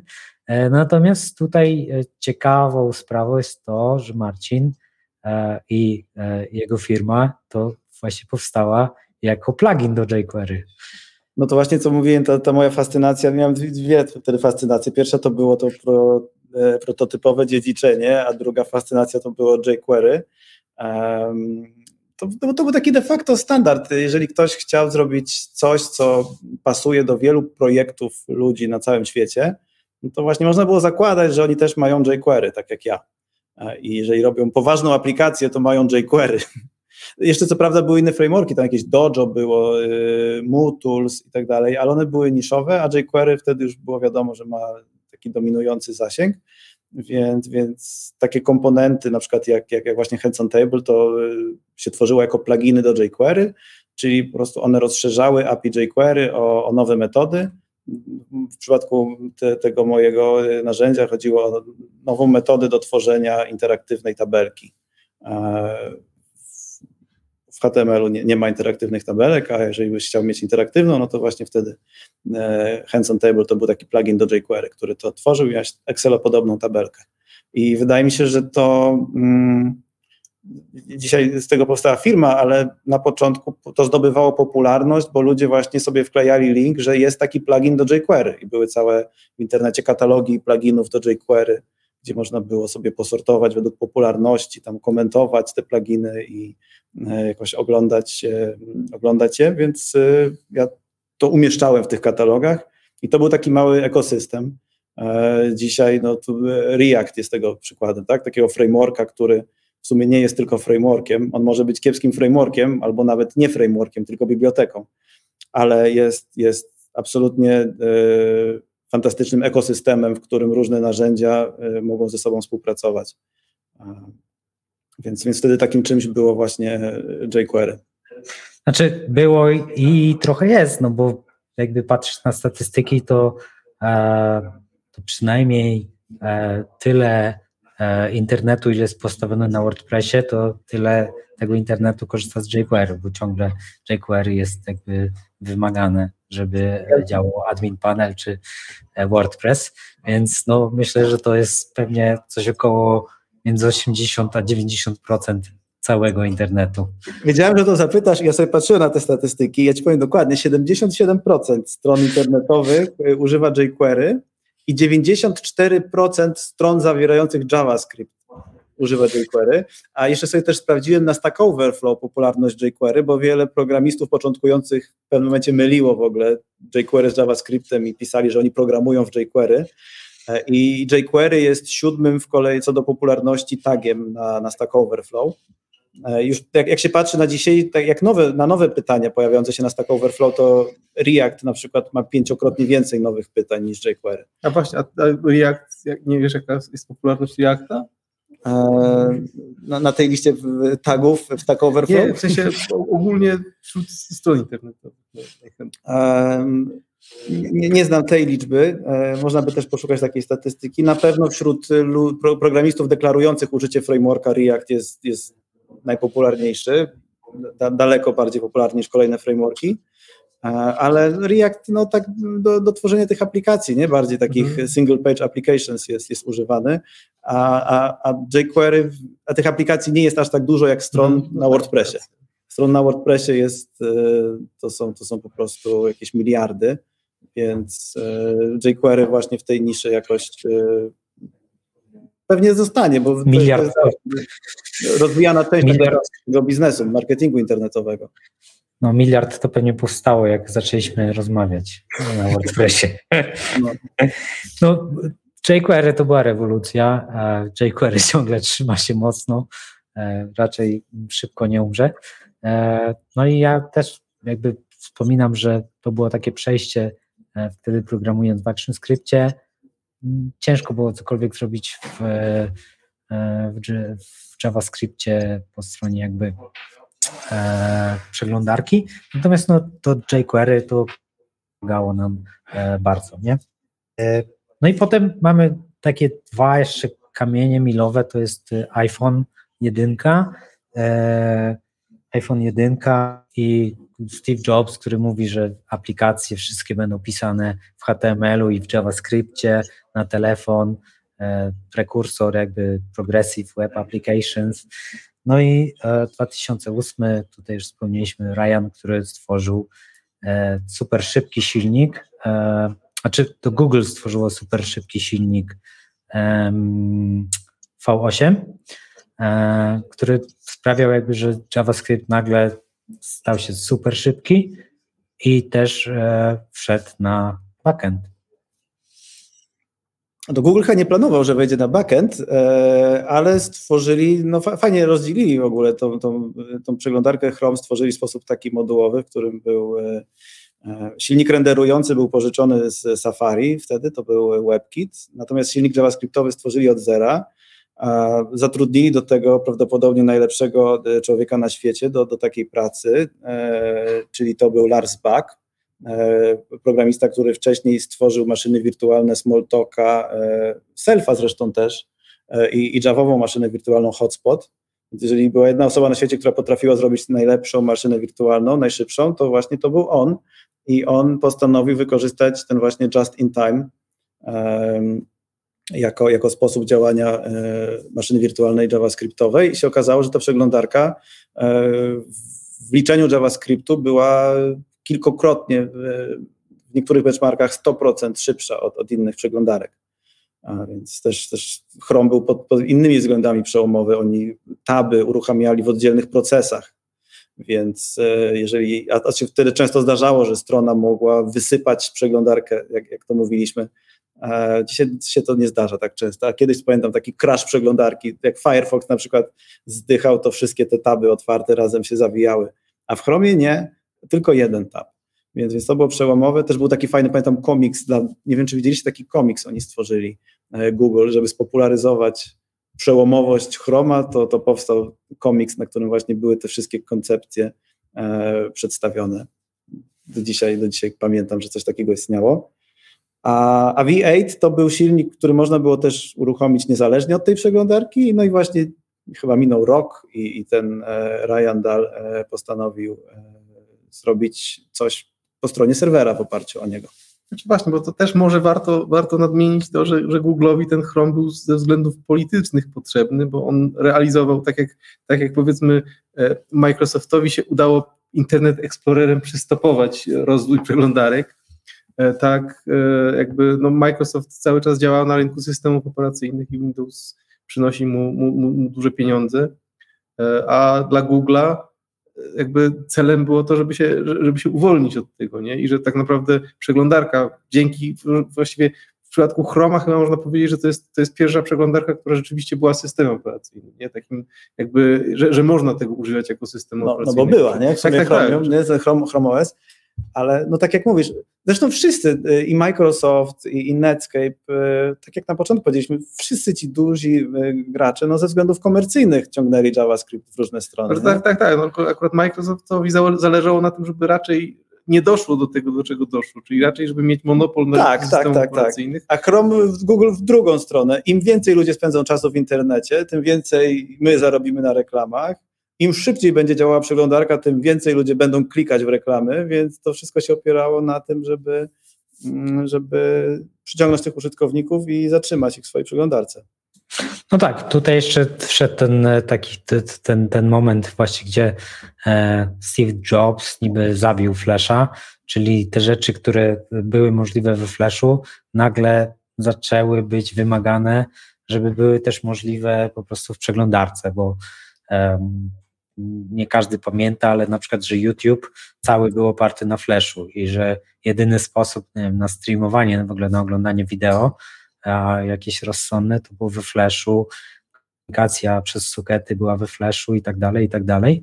E, w pewnym momencie nawet we Flashu było możliwe to, co jest teraz, jak w WebAssembly, że można było skompilować C albo C++ e, i go uruchomić w przeglądarce. Już takie tam dema w 2008 roku gdzie nie wiem, Duma można było sportować e, nie tylko na mm, test ciążowy. Jest taki case, że ktoś uruchomił Duma na teście ciążowym, ale no wtedy próbowano przez Flasha e, odpalić e, Duma w przeglądarce. Oczywiście bez problemów to się działo. Więc to też był taki dość mocny jakby kop ze strony Apple'a, jakby w, w, wymagania biznesowe, tak, tych przeglądarek. No ja tutaj i... może ja jakoś doszukuję się teorii spiskowych i przypisuję intencje, których twórcy nie mieli, ale wydaje mi się, że tak jak mówisz, właśnie Google'owi zależało na tym, że przeglądarka była w sumie odpowiednikiem systemu operacyjnego i że dla nich to też jest trochę element strategii, bo im więcej wepchną funkcjonalności w przeglądarkę, tym trudniej będzie stworzyć konkurencyjną przeglądarkę. Jeżeli użytkownicy będą oczekiwali, że ich przeglądarka właśnie będzie miała WebGL, gry bez, bez pluginów działające, e, wsparcie dla Bluetooth i USB i tam jest mnóstwo się kryje różnych API w przeglądarce dzisiaj, o których no, kiedyś można było być programistą frontendowym. Dzisiaj się nie, nie da być programistą frontendowym, który zna całego CSS-a, cały DOM, cały JavaScript. E, Dzisiaj nie da się stworzyć przeglądarki, która będzie implementowała wszystkie API webowe, bo no, Google tworzy te, te, te propozycje standardów w sposób taki, w który tylko oni potrafią e, zaimplementować. Oni dużo na to kładą e, środków. Sami zresztą pro, prototypują te rzeczy często i uruchamiają w przeglądarce jeszcze zanim przedstawią propozycję standardu e, w W3C. Więc strategia Google'a w, temacie przeglądarek to jest taka ucieczka do przodu. Jak maksymal, maksymalizować to, czym jest przeglądarka do, do granic absurdu. No tak, wystarczy sobie w Chromie, y, w sensie cały proces jakby powstawania Chroma jest też ciekawy, te właśnie Nightly, Canary i tak dalej. Warto sobie też zobaczyć, jakie flagi, jakie release flagi są w Chromie, żeby zobaczyć, jak, jak oni pchną do przodu i jak bardzo chcą być jako pierwsi. Natomiast no tutaj też jest taki problem, co powiedziałeś, że mm, jakby napisanie teraz własnego e, własnej przeglądarki jest de facto niemożliwe, bo jest to po prostu, no nikt by nie miał tyle czasu, pieniędzy i tylu ludzi i tyle jakby zaparcia, żeby to e, na nowo zrobić. Są, są takie ruchy y, hobbystyczne. W tym roku miała premierę całkiem ciekawa przeglądarka nowa, Lady Bird się nazywa, jest e, tworzona przez też twórcę, jest jeden człowiek, który tworzy system operacyjny, Serenity OS to się chyba nazywa i w jego ramach też jest przeglądarka. I się okazało, że to nie jest aż tak niemożliwe, żeby stworzyć przeglądarkę od zera. Fakt, no. E, Tylko no, on, on tam zebrał społeczność ludzi wokół, wokół tego projektu, ale no, oni celują w jakiś tam podzbiór, taki, w taki trochę powrót do korzeni, że przeglądarka e, mająca podstawowe funkcje prezentacji dokumentów, e, ale jedne z kamieni milowych, jakie oni śledzą, jest e, na przykład możliwość uruchomienia Google, Google Docs i, edycji dokumentów w ich przeglądarce. E, Myślę, że nie mają ambicji z- zrobienia pełnej implementacji wszystkiego, ale gdzieś tak do takiego codziennego zastosowania e, liczą, że to, to dociągną, więc to może być nie aż takie skomplikowane, jak, jak to malują. Ale na pewno jest tego bardzo, bardzo dużo. Prawda, aczkolwiek ten projekt jest bardzo ambitny i póki co nie radzi sobie z, y, w ogóle ze stronami internetowymi, więc jeszcze No to jest, Bardzo- jest absolutny projekt hobbystyczny, który bardzo długa droga. 10, może 10 lat minąć, zanim Natomiast, poziom e, Chroma z 2008. Moim zdaniem też dużym krokiem milowym jest to, że w końcu WebKit przeszedł na Gita ze Swolena, więc może będzie dało się ogarnąć bardziej ten e, drugi silnik, e, mniej popularny. No, więc e, jak najbardziej, no jakby to te, te, te hobbystyczne projekty są jakby super, ale no póki co są chyba dwa silniki, właśnie WebKit i Chromium, które e, pozwalają na jakby renderowanie, napisanie swojej własnej przeglądarki. WebKit, tak w ogóle e, precyzując, bo WebKit to jest, to jest tylko silnik e, Renderowania. HTML i CSS. E, silnik JavaScriptu w przeglądarce Apple'a nazywa się JavaScript Core. Okej. On, on jest, y, jeżeli chodzi o, o, wydajność i stopień skomplikowania, w sumie porównywalny z V8. W niektórych benchmarkach y, nawet y, działa lepiej. Na pewno na komputerach Apple'a działa lepiej, bo on stosuje takie różne sztuczki, e, które wspiera procesor ten e, Apple Silicon. Więc e, on, on pod względem performance'u też e, jest na tyle ciekawy, że powstał przecież niedawno nowy runtime e, serwerowy BAN, który jest takim trochę nodem, tylko działającym z silnikiem JavaScript Core, zamiast z silnikiem właśnie V8. Em, No tak, jeszcze jest na przykład, nie wiem, QuickJS przez Felisa Bernarda. No, jest całkiem sporo tych e, JS Monkey, nie, Monkey, Spider Monkey, e, ten od Firefoxa. W Firefoxie chyba, no. Tak, no więc jeśli chodzi o same silniki JavaScriptowe, e, to, to one istnieją, natomiast cała ta przeglądarka, żeby te wszystkie API w stylu płatności zbliżeniowe, czy E, nie wiem, jakie tam są jeszcze teraz. Mało kto się w tym łapie, łapie ale właśnie te, te API, e, to, to nazywamy Web APIs, te płatności zbliżeniowe, które mówisz, też, też są w nich. To wszystko, jeżeli widzimy jakiś, jakąś specyfikację, która ma w nazwie web, to można założyć, że tą specyfikację tworzy W3C, World Wide Web Consortium. E, natomiast specyfikację JavaScriptu tworzy ECMAScript i, i, pra, i 39. ta linia jest, czasami ciężko ją gdzieś sobie wyobrazić, czy, czy teraz mówimy o JavaScriptie, czy teraz mówimy o DOMie lub innym API webowym, ale JavaScript nie jest aż tak szerokim pojęciem jak, jak te wszystkie API webowe. Nie? Tak naprawdę JavaScript nie jest aż tak trudny w implementacji jak te wszystkie API webowe, e, o których mówimy. Natomiast z JavaScriptu też wychodzą nowe edycje co roku. E, oni przeszli nawet na nazewnictwo wersji po prostu z numerkiem roku, e, czyli teraz będziemy już wyczekiwać e, chyba JavaScript, e, ECMAScript 2022 już jest jakoś na ukończeniu, już, już 2023 projektują. Natomiast mój, mój, mój niegdysiejszy idol, Douglas Crockford, jest dzisiaj największym przeciwnikiem JavaScriptu i, i jeździ po konferencjach i opowiada, jak to JavaScript, te nowe wersje ECMAScriptu to jest nieudana y, chirurgia kosmetyczna e, albo tego rodzaju epitety, bo, bo w opinii Douglasa Crockforda ten język stracił swoją największą, e, swój największy atut, ten good parts. Douglas Crockford by w ogóle tej książki nie zmienił, którą napisał wtedy, w 2008 a wszystko to, co dodano później, to jest, to jest z jego e, punktu widzenia zaśmiecanie języka. Ja, ja, w sensie, ja osobiście mam o tyle, znaczy ostatnio też słyszałem, nie pamiętam, nie pamiętam kto to powiedział, ale, ale właśnie się z takim stwierdzeniem spotkałem, że jakby, że to, co się dzieje z, z, z JavaScriptem, można porównać do tego, co się dzieje z C++, czyli właśnie po prostu masz język, który jest coraz większy i coraz trudniejszy w ogarnięciu, natomiast za tą e, za tym rozrostem języka tak naprawdę no pytanie, czy idzie w parze jakaś, jak, jakiś wzrost ekspresywności i, jakby no, podejrzewam, że, że, musiałbym zobaczyć jakieś argumenty, żeby mnie przekonały. Nie? W takim sensie pytanie, czy są jakieś rzeczy, które można zrobić w JavaScriptie dzisiaj, których nie można było robić w JavaScriptie tam nie wiem, z tego 95 czy 6 roku.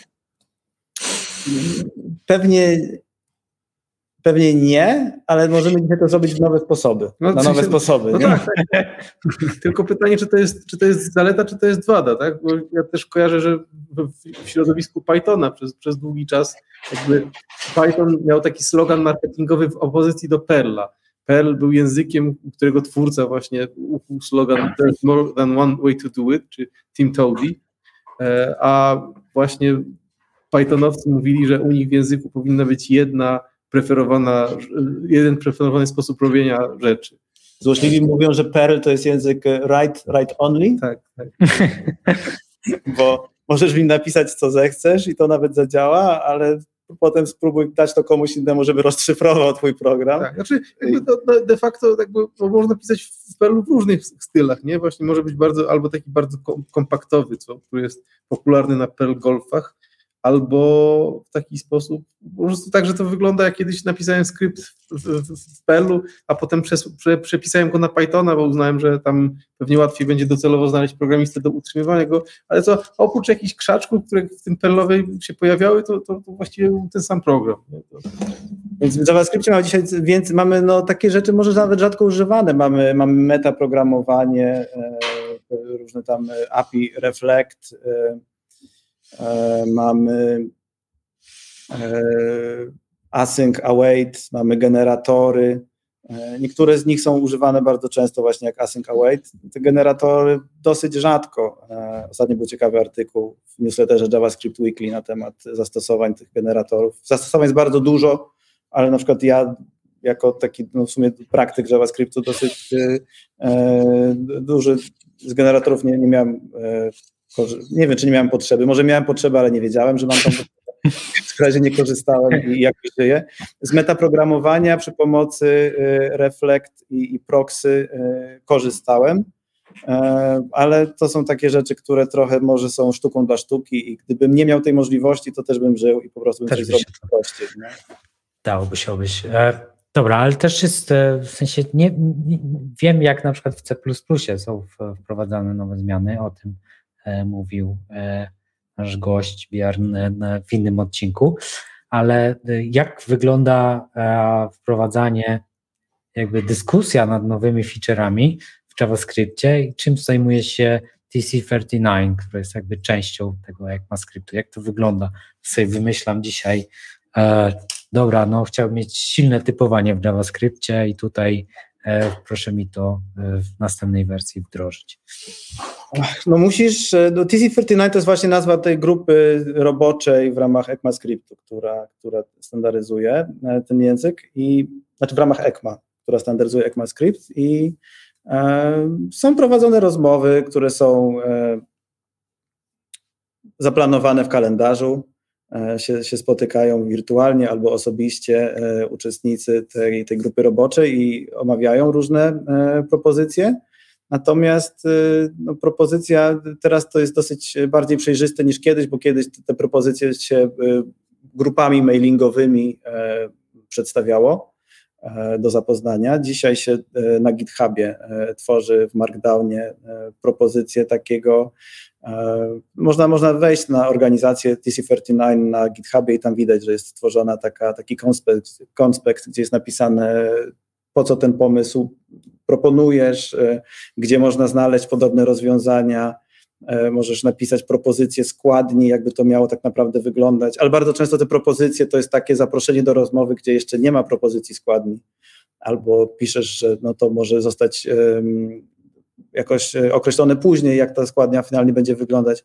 Natomiast często jest coś takiego, że że, że propozycje zgłaszają ludzie, którzy tak naprawdę nie, nie uczestniczą w tym konsorcjum i oni nie, nie, nie spotykają się, tylko jest ktoś, kto ma pomysł, ale on nie ma zaproszenia na to, żeby e, polecieć na spotkanie TC39 i wtedy on potrzebuje znaleźć, e, to często się mówi, czempiona, czyli kogoś, kto jest wewnątrz organizacji i jest w stanie ten pomysł pociągnąć dalej. I no czasami jest tak, że dobre pomysły się spotykają z, z, małym zainteresowaniem, albo często wadą dobrych pomysłów jest to, że są e, mało konkretne i wygląda na to, że ciężko będzie osiągnąć konsensus wobec nich. Dlatego znajdziemy propozycje, które powstały na przykład 5 lat temu i dostają dużo komentarzy, że to jest świetny pomysł, fajnie byłoby to mieć, ale gdzieś tam nie widać tak naprawdę ruchu w tych propozycjach. A inne propozycje bardzo szybciutko tą ścieżką, znaczy szybciutko, no, w trzy lata na przykład są w stanie tą ścieżkę przejść. Na przykład y, w tej chwili takie ciekawe propozycje, które, które istnieją w TC39, też sobie e, oglądałem, e, jakie tam mają aktualnie e, na tapecie. Takie rzeczy jak observables, czyli coś, co znamy, jest, jest, taki, jest takie API event.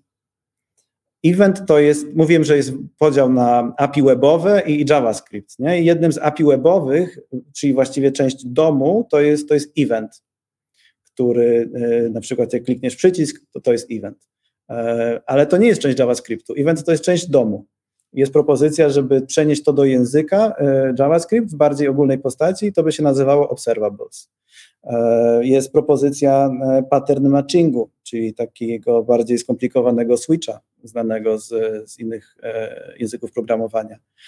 Jakieś rekordy, tuple, czyli z kolei rzeczy, które znamy z TypeScriptu, E, dekoratory, które znamy z TypeScriptu, więc te rzeczy, no w zależności od stopnia skomplikowania, właśnie czasami wymagają tyle dyskusji, że, że nie wiadomo, kiedy w ogóle się przebiją. Dekoratory są takim przykładem, bo dekoratory e, istnieją chyba od początku TypeScriptu, ale ciągle są w TypeScriptie jako eksperymentalne, bo TypeScript sobie e, rezerwuje prawo do tego, żeby jeszcze coś tam pozmieniać, w razie gdyby JavaScript zaimplementował dekoratory jako część specyfikacji. Z drugiej strony na, na forum ECMAScriptu nie mogą się ze sobą dogadać, jak to naprawdę miało działać i ta specyfikacja jest już wiele, wiele lat e, tworzona i e, nie, nie, wiem, czy zostanie szybko rozwiązana, czy, czy te dekoratory się pojawią w JavaScriptie, czy tylko będą w TypeScriptie. Tutaj e, poruszyłeś takie słowo kluczowe TypeScript. E, TypeScript moim zdaniem jest jedna z najfajniejszych rzeczy, jakie jest w ogóle w JavaScriptie aktualnie.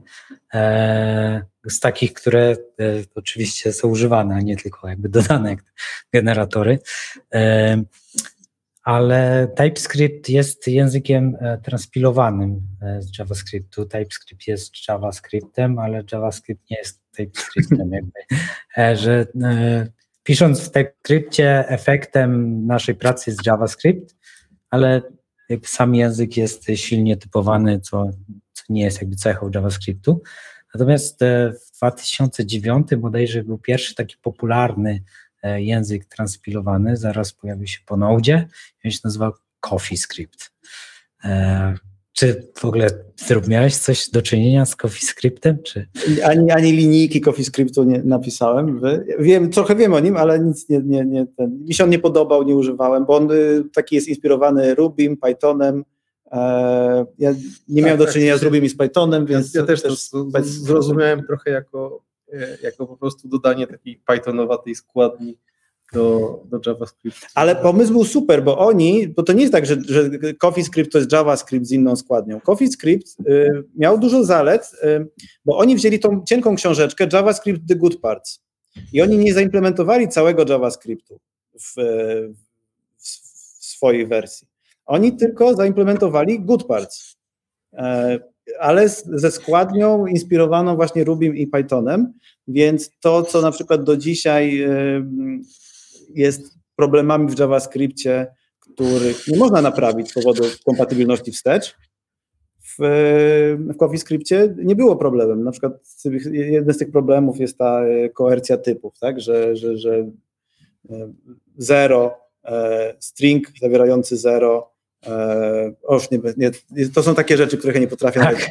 bo nigdy nie wiem, czy string zawierający 0 to jest, to jest chyba false, a, e, a pusty string to też jest false, a string zawierający 1 to jest true, więc na przykład takich problemów w CoffeeScriptie nie było, bo oni stwierdzili, że oni nie chcą implementować bad parts z JavaScript. Że to nie są bad parts ani problemy, tylko to są takie żarty po prostu, takie easter eggi, no, żeby ci się lepiej pracowało. Ale, ale CoffeeScript to był przełomowy pomysł, bo oni powiedzieli, słuchajcie, JavaScript to może być cel kompilacji, a nie język, w którym się pisze, tylko można pisać w innym języku. Tak, i, się, I ten sam pomysł jakby tego, żeby kompilować JavaScript, on chwycił. Nie? W sensie oprócz TypeScriptu mamy jeszcze chociażby ClojureScript, który gdzieś też jest w jakichś kręgach popularny. Tak, i to wszyscy zaakceptowaliśmy. Mało tego, wszyscy, którzy korzyst... no, wszyscy, którzy piszą w Reactie, przecież piszą w tym JSX-ie, to też jest język kompilowany do JavaScriptu. E, mało, e, wszyscy, którzy piszą w używając, piszą w JavaScriptie, ale to przechodzi przez transpilację webpackiem i babelem. To są narzędzia w Node, których używa e, no, 90% programistów JavaScriptowych dzisiaj. Tak naprawdę oni kompilują JavaScript do JavaScriptu, korzystając z tych narzędzi, więc to się stało de facto standardem dzisiaj. Nie? CoffeeScript był pierwszym tego rodzaju językiem. E, znaczy, pomijmy Babela i jakby te wszystkie rzeczy, to jest coś akurat ta, moim zdaniem całkiem bad parts w tym wszystkim. E, natomiast tutaj e, pokazuję slajd z, z, mojej prezentacji z 2019 roku, e, która pokazuje tylko listę funkcjon, funkcyjnych języków, które się kompilują do JavaScriptu. I ta lista jest długa, natomiast takiej listy wszystkich tych języków, które kompilują się do JavaScriptu, nie wiem, czy jest, bo znalazłem tylko e, listę 51 najpopularniejszych w 2022 roku. Więc, e, ale tutaj same te e, Elm, ClojureScript, właśnie PureScript, jest ten Elixir Script, Reason, który teraz chyba się zmienił. No to, to są nawet, to są poważne języki, dość dużo takiego fajnego programowania z nim napisane i, mm, i, i całkiem przyjemnie się w tym programuje, więc to ta rewolucja tej e, trans, nie wiem jak to nazwać. E, transpilacją to się czasami nazywa, ale... No tak, rewolucja transpilacji. Kompilacją często dzisiaj to nazywamy. Dokładnie. Jest, jest no, no to jest, to jest ważne, nie? super ważne, że się coś takiego pojawiło w JS. Natomiast TypeScript to zrobił w dosyć elegancki sposób, bo postanowił być tym nad, nadzbiorem. E, JavaScriptu, czyli tak jak powiedziałeś, każdy JavaScript można sobie wkleić w, w TypeScript i on, e, o ile nie masz tam jakiegoś wymuszonego e, trybu strict, to, to, to on będzie poprawnym TypeScriptem. I się trzymają tej zasady, to już 10 lat minęło, odkąd TypeScript powstał i no dzisiaj w tych ankietach State of JavaScript, które co roku tak obrazują społeczności JavaScriptowej, czym ona jest, to właśnie tutaj widzimy, że jest dominacja TypeScriptu. Tak naprawdę większość programistów nowe projekty w TypeScriptie rozpoczyna. Nawet o tym nie wiem. A, no, chyba wiedzą, chyba wiedzą, ale nie wyobrażają sobie inaczej. Natomiast ten, to też jest spektakularny sukces Microsoftu. Ja głoszę dzisiaj teorie spiskowe. Dla mnie Microsoft postanowił zdominować narzędzia JavaScriptowe bo, bo zatrudni, tak, jak, tak jak Google zatrudnił najlepszego człowieka od maszyn wirtualnych, tak samo e, Microsoft zatrudnił najlepszego twórcę e, języków obiektowych. E, twórcę tego Borlanda, tak. Pascala. Tak, tak, więc Anders Heilsberg to jest twórca Turbo Pascala, Delphi, C Sharpa, zaprojektował też TypeScript i no, no, to zrobili chyba najlepiej jak się dało. Facebook miał przez jakiś czas alternatywny system dodawania typów do JavaScriptu, to się Flow nazywało. Ale to, to, chyba tylko w Reactie działało, czy nie? No to, to, to, dało się chyba uruchomić wszędzie, ale to było trochę bardziej, to było trochę, to, to się oprało na komentarzach, nie? więc to było bardziej kompatybilne w obie strony z JavaScriptem, ale ostatecznie przegrało i Facebook przestał to rozwijać i też przeszedł na TypeScript. Więc TypeScript jest bardzo elegancki, ale e, wygląda Taki, na... Ten, Google też...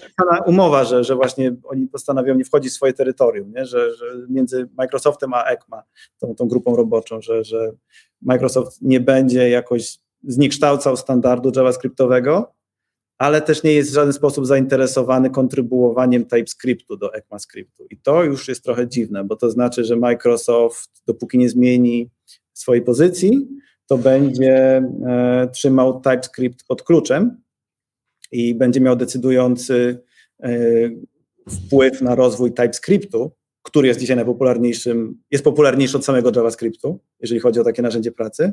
E, Microsoft rozwija ten główny kompilator TypeScriptu, Microsoft rozwija główne IDE używane przez programistów, czyli Visual Studio Code no, mają teraz już całą tutaj tą, tą rękę e, no z kartami najlepszymi. Wykupili GitHuba, więc... Wykupili GitHuba, no wszystkie, wszystkie projekty open source do nich Tak, tak, tak. I... Ale z, w którymś roku, chyba w zeszłym roku, Microsoft był największym kontrybutorem w ogóle e, w open source'owych projektach, jakby ich, jeśli chodzi o ilość kodu. Ja myślę, że my tu ciągle właśnie obserwujemy ten e, embrace, extend, extinguish. I myślę, że z WSL-em też tak jest, że chcą embrace Linuxa i potem wygaszą Linuxa? Nie, nie wygaszą Linuxa, tylko wygaszą, w sensie zlikwidują... Może naprawią Windowsa. Nie. Nie, bo o co chodzi Microsoftowi? O, o kasę, nie? Microsoft dzisiaj zarabia dużo kasy z Azure e, i tak, no nie tak słyszałem od, od, od Billa kiedyś, więc y, udaje im się to. No, dzisiaj chyba tym najpopularniejszym cloudem po AWS-ie jest właśnie Azure i on ciągle rośnie w popularności. I wszystkie narzędzia Microsoftu prowadzą do tego, żeby łatwo było z aplikację e, na, na, na jego chmurze uruchomić. Dlatego dostajemy Visual znaczy, Studio Code, w którym to jest już zintegrowane. Właśnie, no to tak jest forma, forma, konkurencji, bo to jest jeszcze jeden jakby taki nowy trend popkulturowy, czyli, czyli Flutter, którego rozwija Google i który jakby wydaje się, że próbuje to samo zrobić w stronę chmury googlowskiej. Nie? No, ale mają, te, te, narzędzia są takie, no nie mają IDE na przykład. Znaczy, no, oni podejrzewam, że pewnie dlatego płacą e, tym, temu IntelliJowi, czy tam tymi no, podobna nie? strategia, ale gorzej wykonana, chyba tak to wychodzi, nie? Znaczy, czy gorzej, ja nie wiem, bo ja, ja akurat miałem dość pozytywne doświadczenie z Flutterem, nie? Że pewnie, pewnie trzeba było, bo nie, nie korzystałem na przykład nigdy z Xamarina, tego Microsoftowego, ale jakby no, wydaje się, że właśnie to może to nie jest tyle teoria spiskowa, to po prostu jest, jest konkurencja, nie? Bo, bo, bo rzeczywiście oni chyba mają taką dalekofalową wizję, że, że, że, że oni po prostu będą, będą mieli sobie te chmury i to no, głównie na tych chmurach będą zarabiać. Ale chyba Xamarin nie kompilował się do natywnego kodu, nie, tak jak znaczy, się kompiluje. Ja kojarzę, ja ko znaczy może to, nie wiem, czy to jest Xamarin, na pewno ja kojarzę, że teraz jest jakaś technologia Microsoftowa. Mi się wydawało, że to jest Xamarin właśnie do, do właśnie do tego, żeby cross-platformowo rozwijać na platformy mobilne. I chyba, też, że tak. na Windows Phone się kompilował. No nie, chyba, chyba nie. to, ale no to, jest, to jest element strategii, nie? No Microsoft, e, Google, Ja właśnie, Apple bo- pompują, przecież pompują miliardy dolarów. Ja e, w pamiętam też, ja pamiętam też, jak w Intelu pracowałem, że tam, tam, tam też raczej tak było, że, że, że, że jednym z ważnych tych segmentów dla Intela było właśnie sprzedawanie technologii do, do tego, żeby sobie firmy cloudy na tym stawiali. Nie?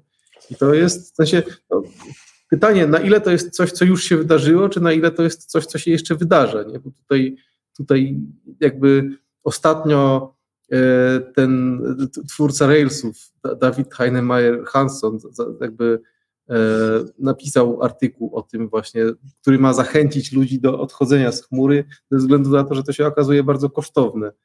W sensie, że, utrzymanie własnego serwera często jest e, lepszym pomysłem. No tak, a spójrzcie na to właśnie, to ja tutaj e, Ja potwierdzam.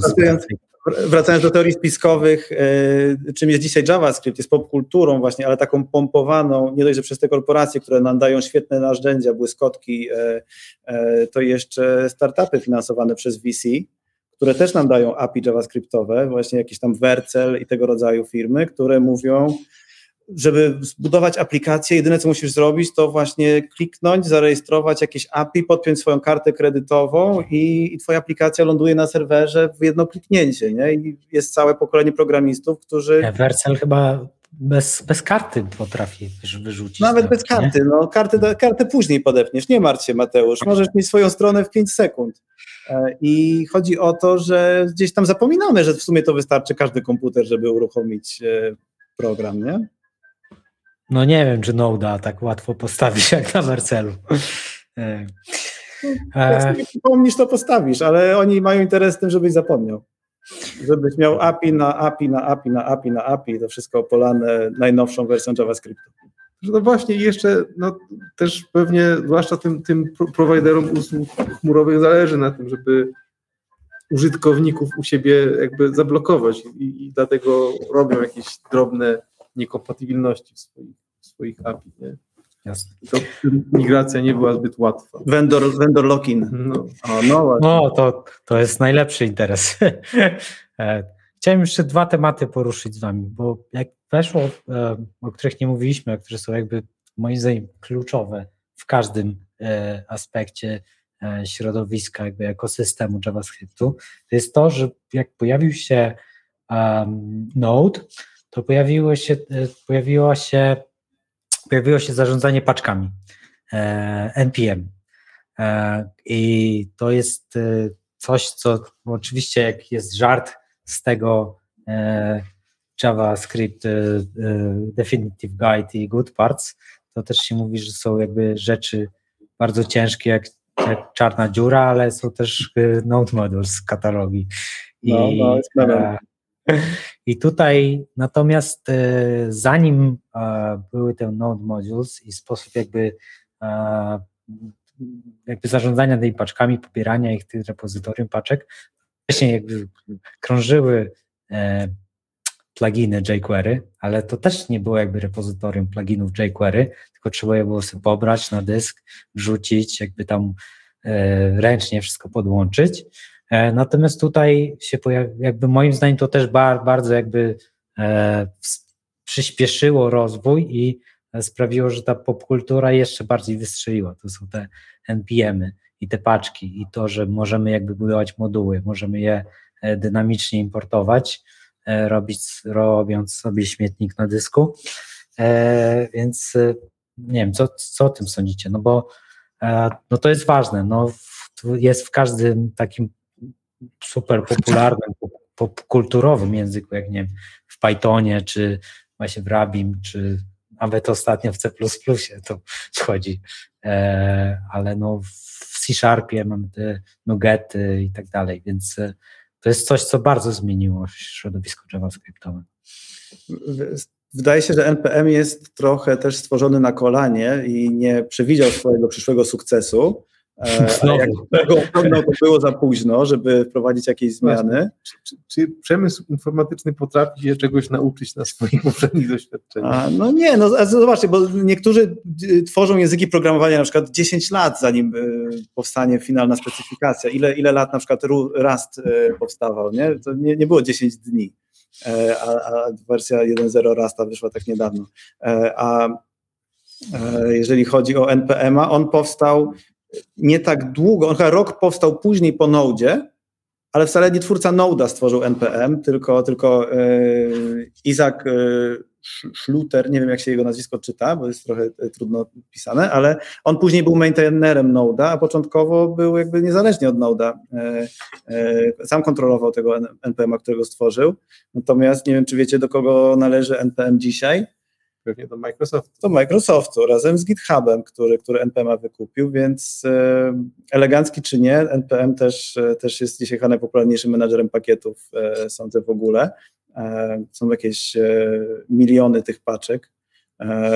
Jeżeli chodzi o popkulturę, ciekawe jest to, że on ma też swoje gwiazdy, ten NPM. Są, są tacy twórcy pakietów jak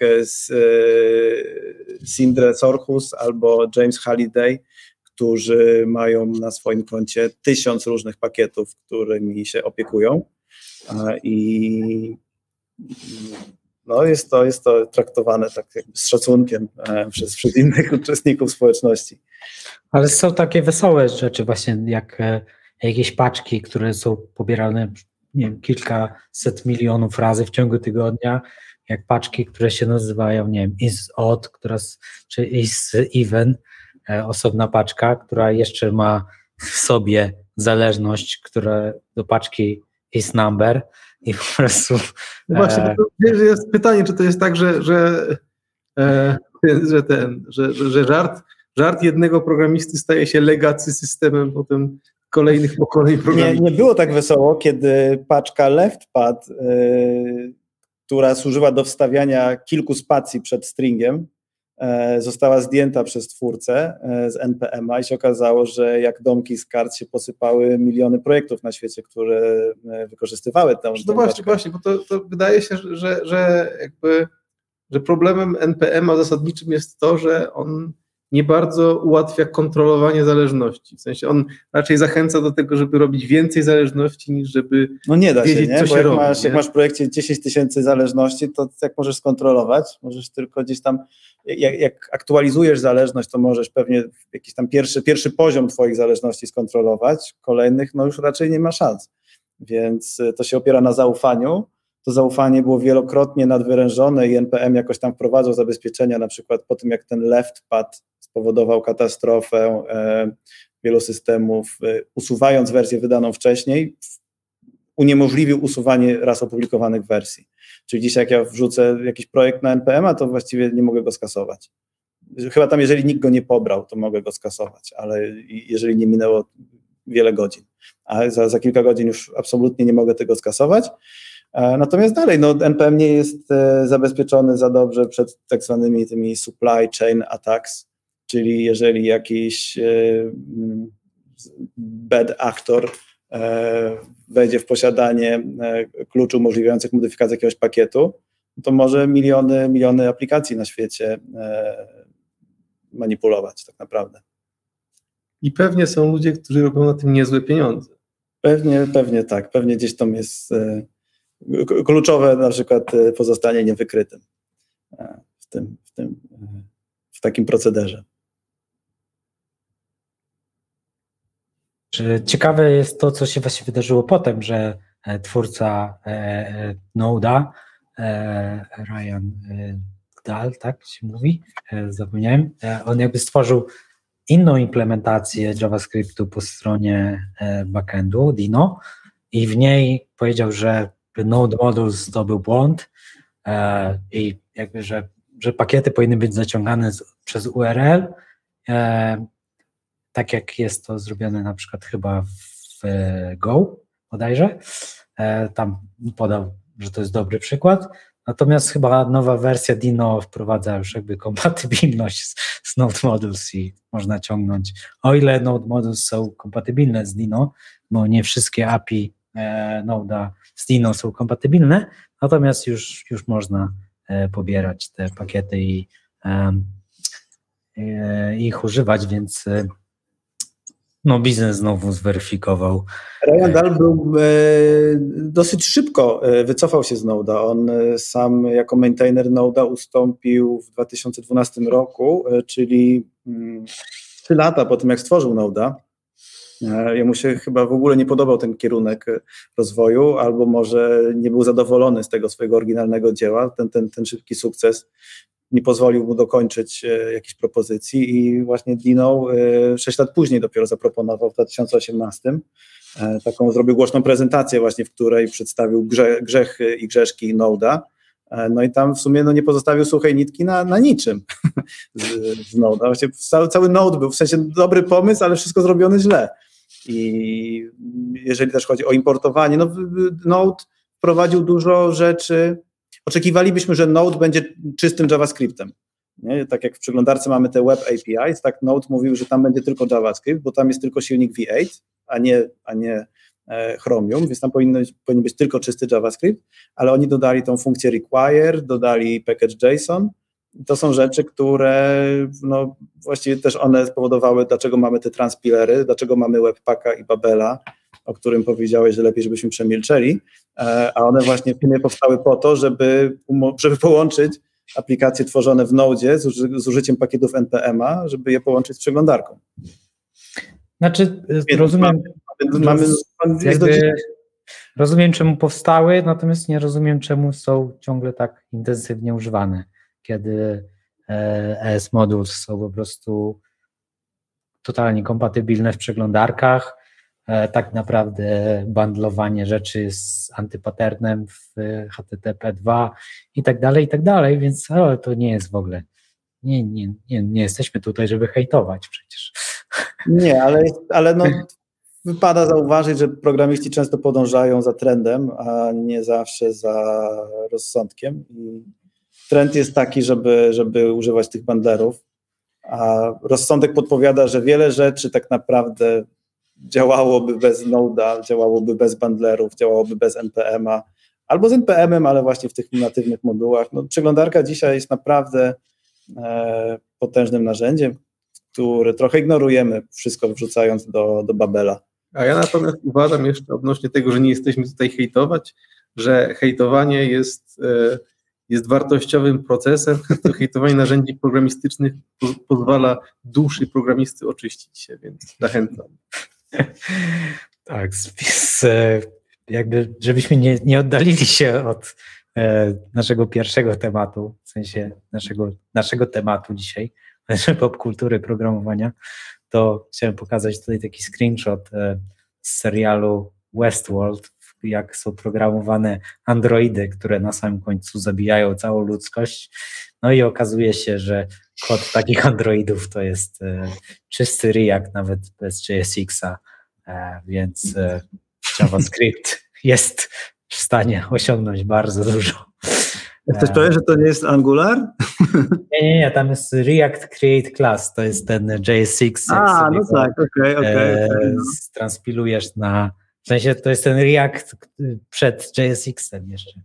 Natomiast ja jestem, ja jestem taki, e, z- hejtować to nie, ale jestem i zwolennikiem i przeciwnikiem Reacta równocześnie. Jestem w dwóch, zapisuję się do obu obozów, bo, bo tak jak mówiłem wcześniej, że jQuery był takim, takim ekosystemem, tak właśnie dla mnie React stworzył ekosystem narzędzi, ale e, no całą taką sieć też e, biznesową wokół Reacta. Masz, masz pluginy do takich narzędzi jak Figma, które są w stanie wyeksportować interaktywną aplikację składającą się z klocków, które są komponentami Reacta.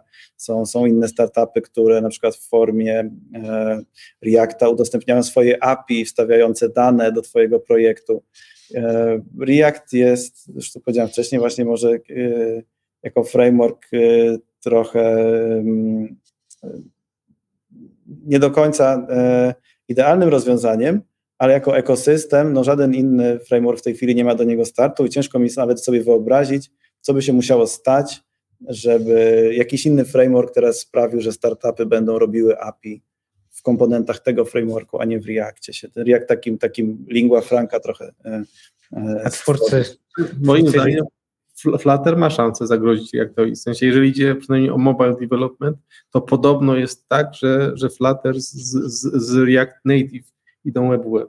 Pewnie, pewnie tam tak jest, no ale ten webowy Flutter no, e, nie satysfakcjonuje mnie, e, bo wypluwa coś do przeglądarki, co się mocno nie różni od Flasha e, i jest takim no takim naj, najgorszym połączeniem dwóch mm światów. No takim, no tak. takim, ja jestem, jestem jednak fanem tego semantycznego HTML-a, który sprawia, że mogę go sobie trochę schakować, moja przeglądarka mm może go wyświetlić tak, jak ja chcę i mi się podoba ta, ta semantyka tego HTML-a. Wiem, że dzisiaj to już jest e, mm, trudno utrzymać, ale, ale właśnie no Flutter to zupełnie jakby ignoruje. nie, właśnie, nie? No to rzeczywiście, to, te, te, też jest to, co ten Dawid Heinemeier Hanson powiedział kiedyś w stosunkowo niedawnym że całą swoją karierę zawdzięcza przyciskowi view source przeglądarki. Dokładnie, dokładnie. To jest... I, to, I to rzeczywiście to, to, to, to, to jest duża wartość tej technologii, że, że ona jest jakby, można zobaczyć, co tam się dzieje. Znaczy, no jeżeli masz jakąś tam właśnie takie zapośredniczenie w rodzaju jakiejś maszyny wirtualnej, jakiegoś bytecodu, który coś ci interpretuje, no to już już ten atut gdzieś... I to, jest, I to jest właśnie powód, dla którego też do obozu przeciwników Reacta się też e, zapisałem i obu stron. A twórcy Reacta ci powiedzieli, że to nie jest framework, tylko biblioteka.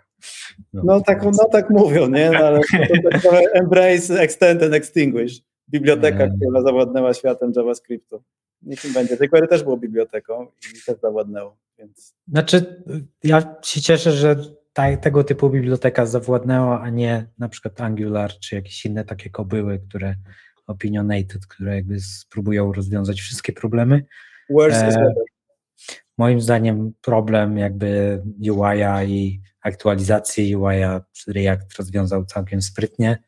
E, wstrzelił, znaczy wstrzyknął wielu programistom e, jakby świadomość i e, programowania funkcyjnego, jakichś podstaw, więc naprawdę tutaj ja akurat ja nie jestem aż tak dużym haterem Reacta, raczej jestem... Coś pozytywnego też chciałbym o JavaScriptie powiedzieć znowu, bo to jest na JavaScriptie spotkanie i, i to jest to piękno JavaScriptu i moim zdaniem no, znowu ciężko mówić, że to jest przypadek, że ktoś stworzył tak elegancki język, e, który wspiera oba scenariusze, tak? Ja mogę sobie napisać e, imperatywnie e, z wykorzystaniem e, bezpośredniego tego API domowego, coś, co zadziała w przeglądarce, a mogę sobie napisać e, quasi deklaratywnie aplikację w Reakcie i jedno i drugie to będzie JavaScript. W Reakcie albo nawet w JSONie. No JSON chyba nie jest Turing Complete. Nie ale... jest, ale możesz jakby deklaratywnie zbudować opis w JSOnie, bo to dość elastyczny język. No w formie drzewka sobie jest tam, no a to jest, a to jest też fragment JavaScriptu, więc jedno i drugie, JavaScript łączy te różne podejścia i e, no, no po, pokażcie mi drugi taki język, nie? To jest e, w sumie, to, to jest trochę jego też przekleństwo, bo to wiele antypaternów też nie, po, po, pozwala zrobić JavaScript. Chociażby Python jest takim językiem też, właściwie z kim też wydaje się, że jest, jest, jest jakby, też można, można programować w imperatywnym stylu. E, jakie jeszcze, co przychodzi do głowy? Nie wiem, podejrzewam, że Ruby też mógłby być. Więc akurat Akurat, no tak, tak, tak, właśnie w PHP też można funkcyjnie programować. Kiedyś praktykowałem. No, super. E, wydaje mi się, że tutaj moglibyśmy jeszcze bardzo dużo o historii JavaScriptu opowiadać, ale poruszyliśmy najważniejsze tematy i na tym możemy dzisiaj zakończyć, chyba że chcecie coś dodać. O przyszłości JavaScriptu ja bym chciał coś dodać. Ale nie wiem, jaka będzie przyszłość JavaScriptu. Douglas Crockford e, na konferencjach kończy swoje występy mówiąc, że jest potrzebny nowy język. E, może WebAssembly e, będzie tą przyszłością, czyli de facto otworzy możliwość uruchamiania każdego języka w przeglądarce, ale pozostaje kilka nierozwiązanych problemów, w jaki sposób ten WebAssembly ma interoperować z, z domem, czy tam właśnie z, z HTML-em, zinterpretowanym przez przeglądarkę, więc ciekawe, czy, czy, czy za kilka lat będziemy dalej mówili o JavaScriptie jako dominującym dalej języku, czy coś, znowu się jakiś pluralizm y, stworzy, więcej języków, czy może jakiś jeden język będzie dalej dominował. Czy znamy ten język dzisiaj, czy nie? Um, Wiesz co, tutaj to, to, to, jest ciekawe, co powiedziałeś, bo na przykład wspomniałeś o Figmie i Figma jest tak napisana, cała Figma jest napisana w tym C++, a jednak działa w przeglądarce i tam jest dość duża jakby komunikacja między tym e, sandboxem WebAssembly a, a domem. No i kto korzystał z Figmy, ten jakby wie, że to naprawdę płynnie i szybko działa i jest w stanie obsłużyć e, gigantyczne e, zasoby, mm, jeśli chodzi właśnie o bitmapy i tam i, i obrazki.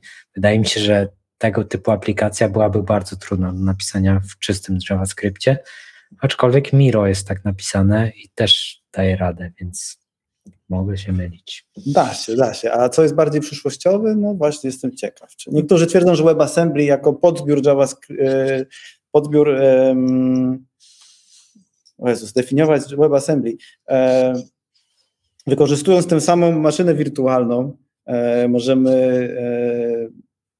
uruchamiać bytecode tworzony z innych, z innych języków programowania. Nie wiem, czy to dobrze streściłem. Nie wiem, czy widziałeś, jest aktualizacja Dockera i można teraz Dockera odpalić w WebAssembly. Więc... E, A, no właśnie, bo niektórzy tutaj się upatrują, że będziemy mieli właściwie konkurencję dla tych kontenerów. E, I to już jest, e, można, e, są takie projekty jak na przykład odpalenie Postgresa, e, MariaDB e, w przeglądarce. Jest projekt, który działa, który odpala WordPressa, w sensie cały silnik PHP i wszystko, WordPress, on ci chodzi jakby w przeglądarce w WebAssembly. Więc tak o, o, tej przyszłości po prostu myślą, zastanawiam się, czy WebAssembly się stanie sam w sobie ważniejszą technologią od, od, od JavaScriptu jako, jako tej, tej technologii dominującej globalnie i niektórzy twierdzą, że tak, ale są na razie w mniejszości. Znaczy, no, Moim zdaniem, jeśli chodzi o UI, E, może niekoniecznie, natomiast jeśli chodzi o takie zastosowania bardzo specyficzne, e, to jak najbardziej. Plus to, to, że bardzo dużo kodu będzie można przekompilować i dla mnie takim super przykładem jest y, to, e, jest taka, są takie strony, na których można grać po prostu w stare gry i sobie grasz te stare dosowe gry, czy Super Nintendo, E, Sega i tak dalej, to po prostu są wrzucone pliki, jest skompilowany emulator DOSBox i na DOSBoxie zadziałają wszystkie gry, więc jak chcesz zagrać w Duma jedynkę, czy w Dune jedynkę, czy nie wiem, Simon the Sorcerer, to wchodzisz na Arcade Games i tam sobie po prostu nie grasz w przeglądarce i to jest WebAssembly i to po prostu pokazuje, że ilość tego kodu, który powstał, nie wiem, w C, w C, w C++ czy w innych językach, E, będzie łatwa do jakby zaimportowania w bezpieczny sposób, bo WebAssembly od razu daje Ci taki sandbox. E, no i to może być przyszłość. No i dużo już się dzieje w tym kontekście, ale zobaczymy.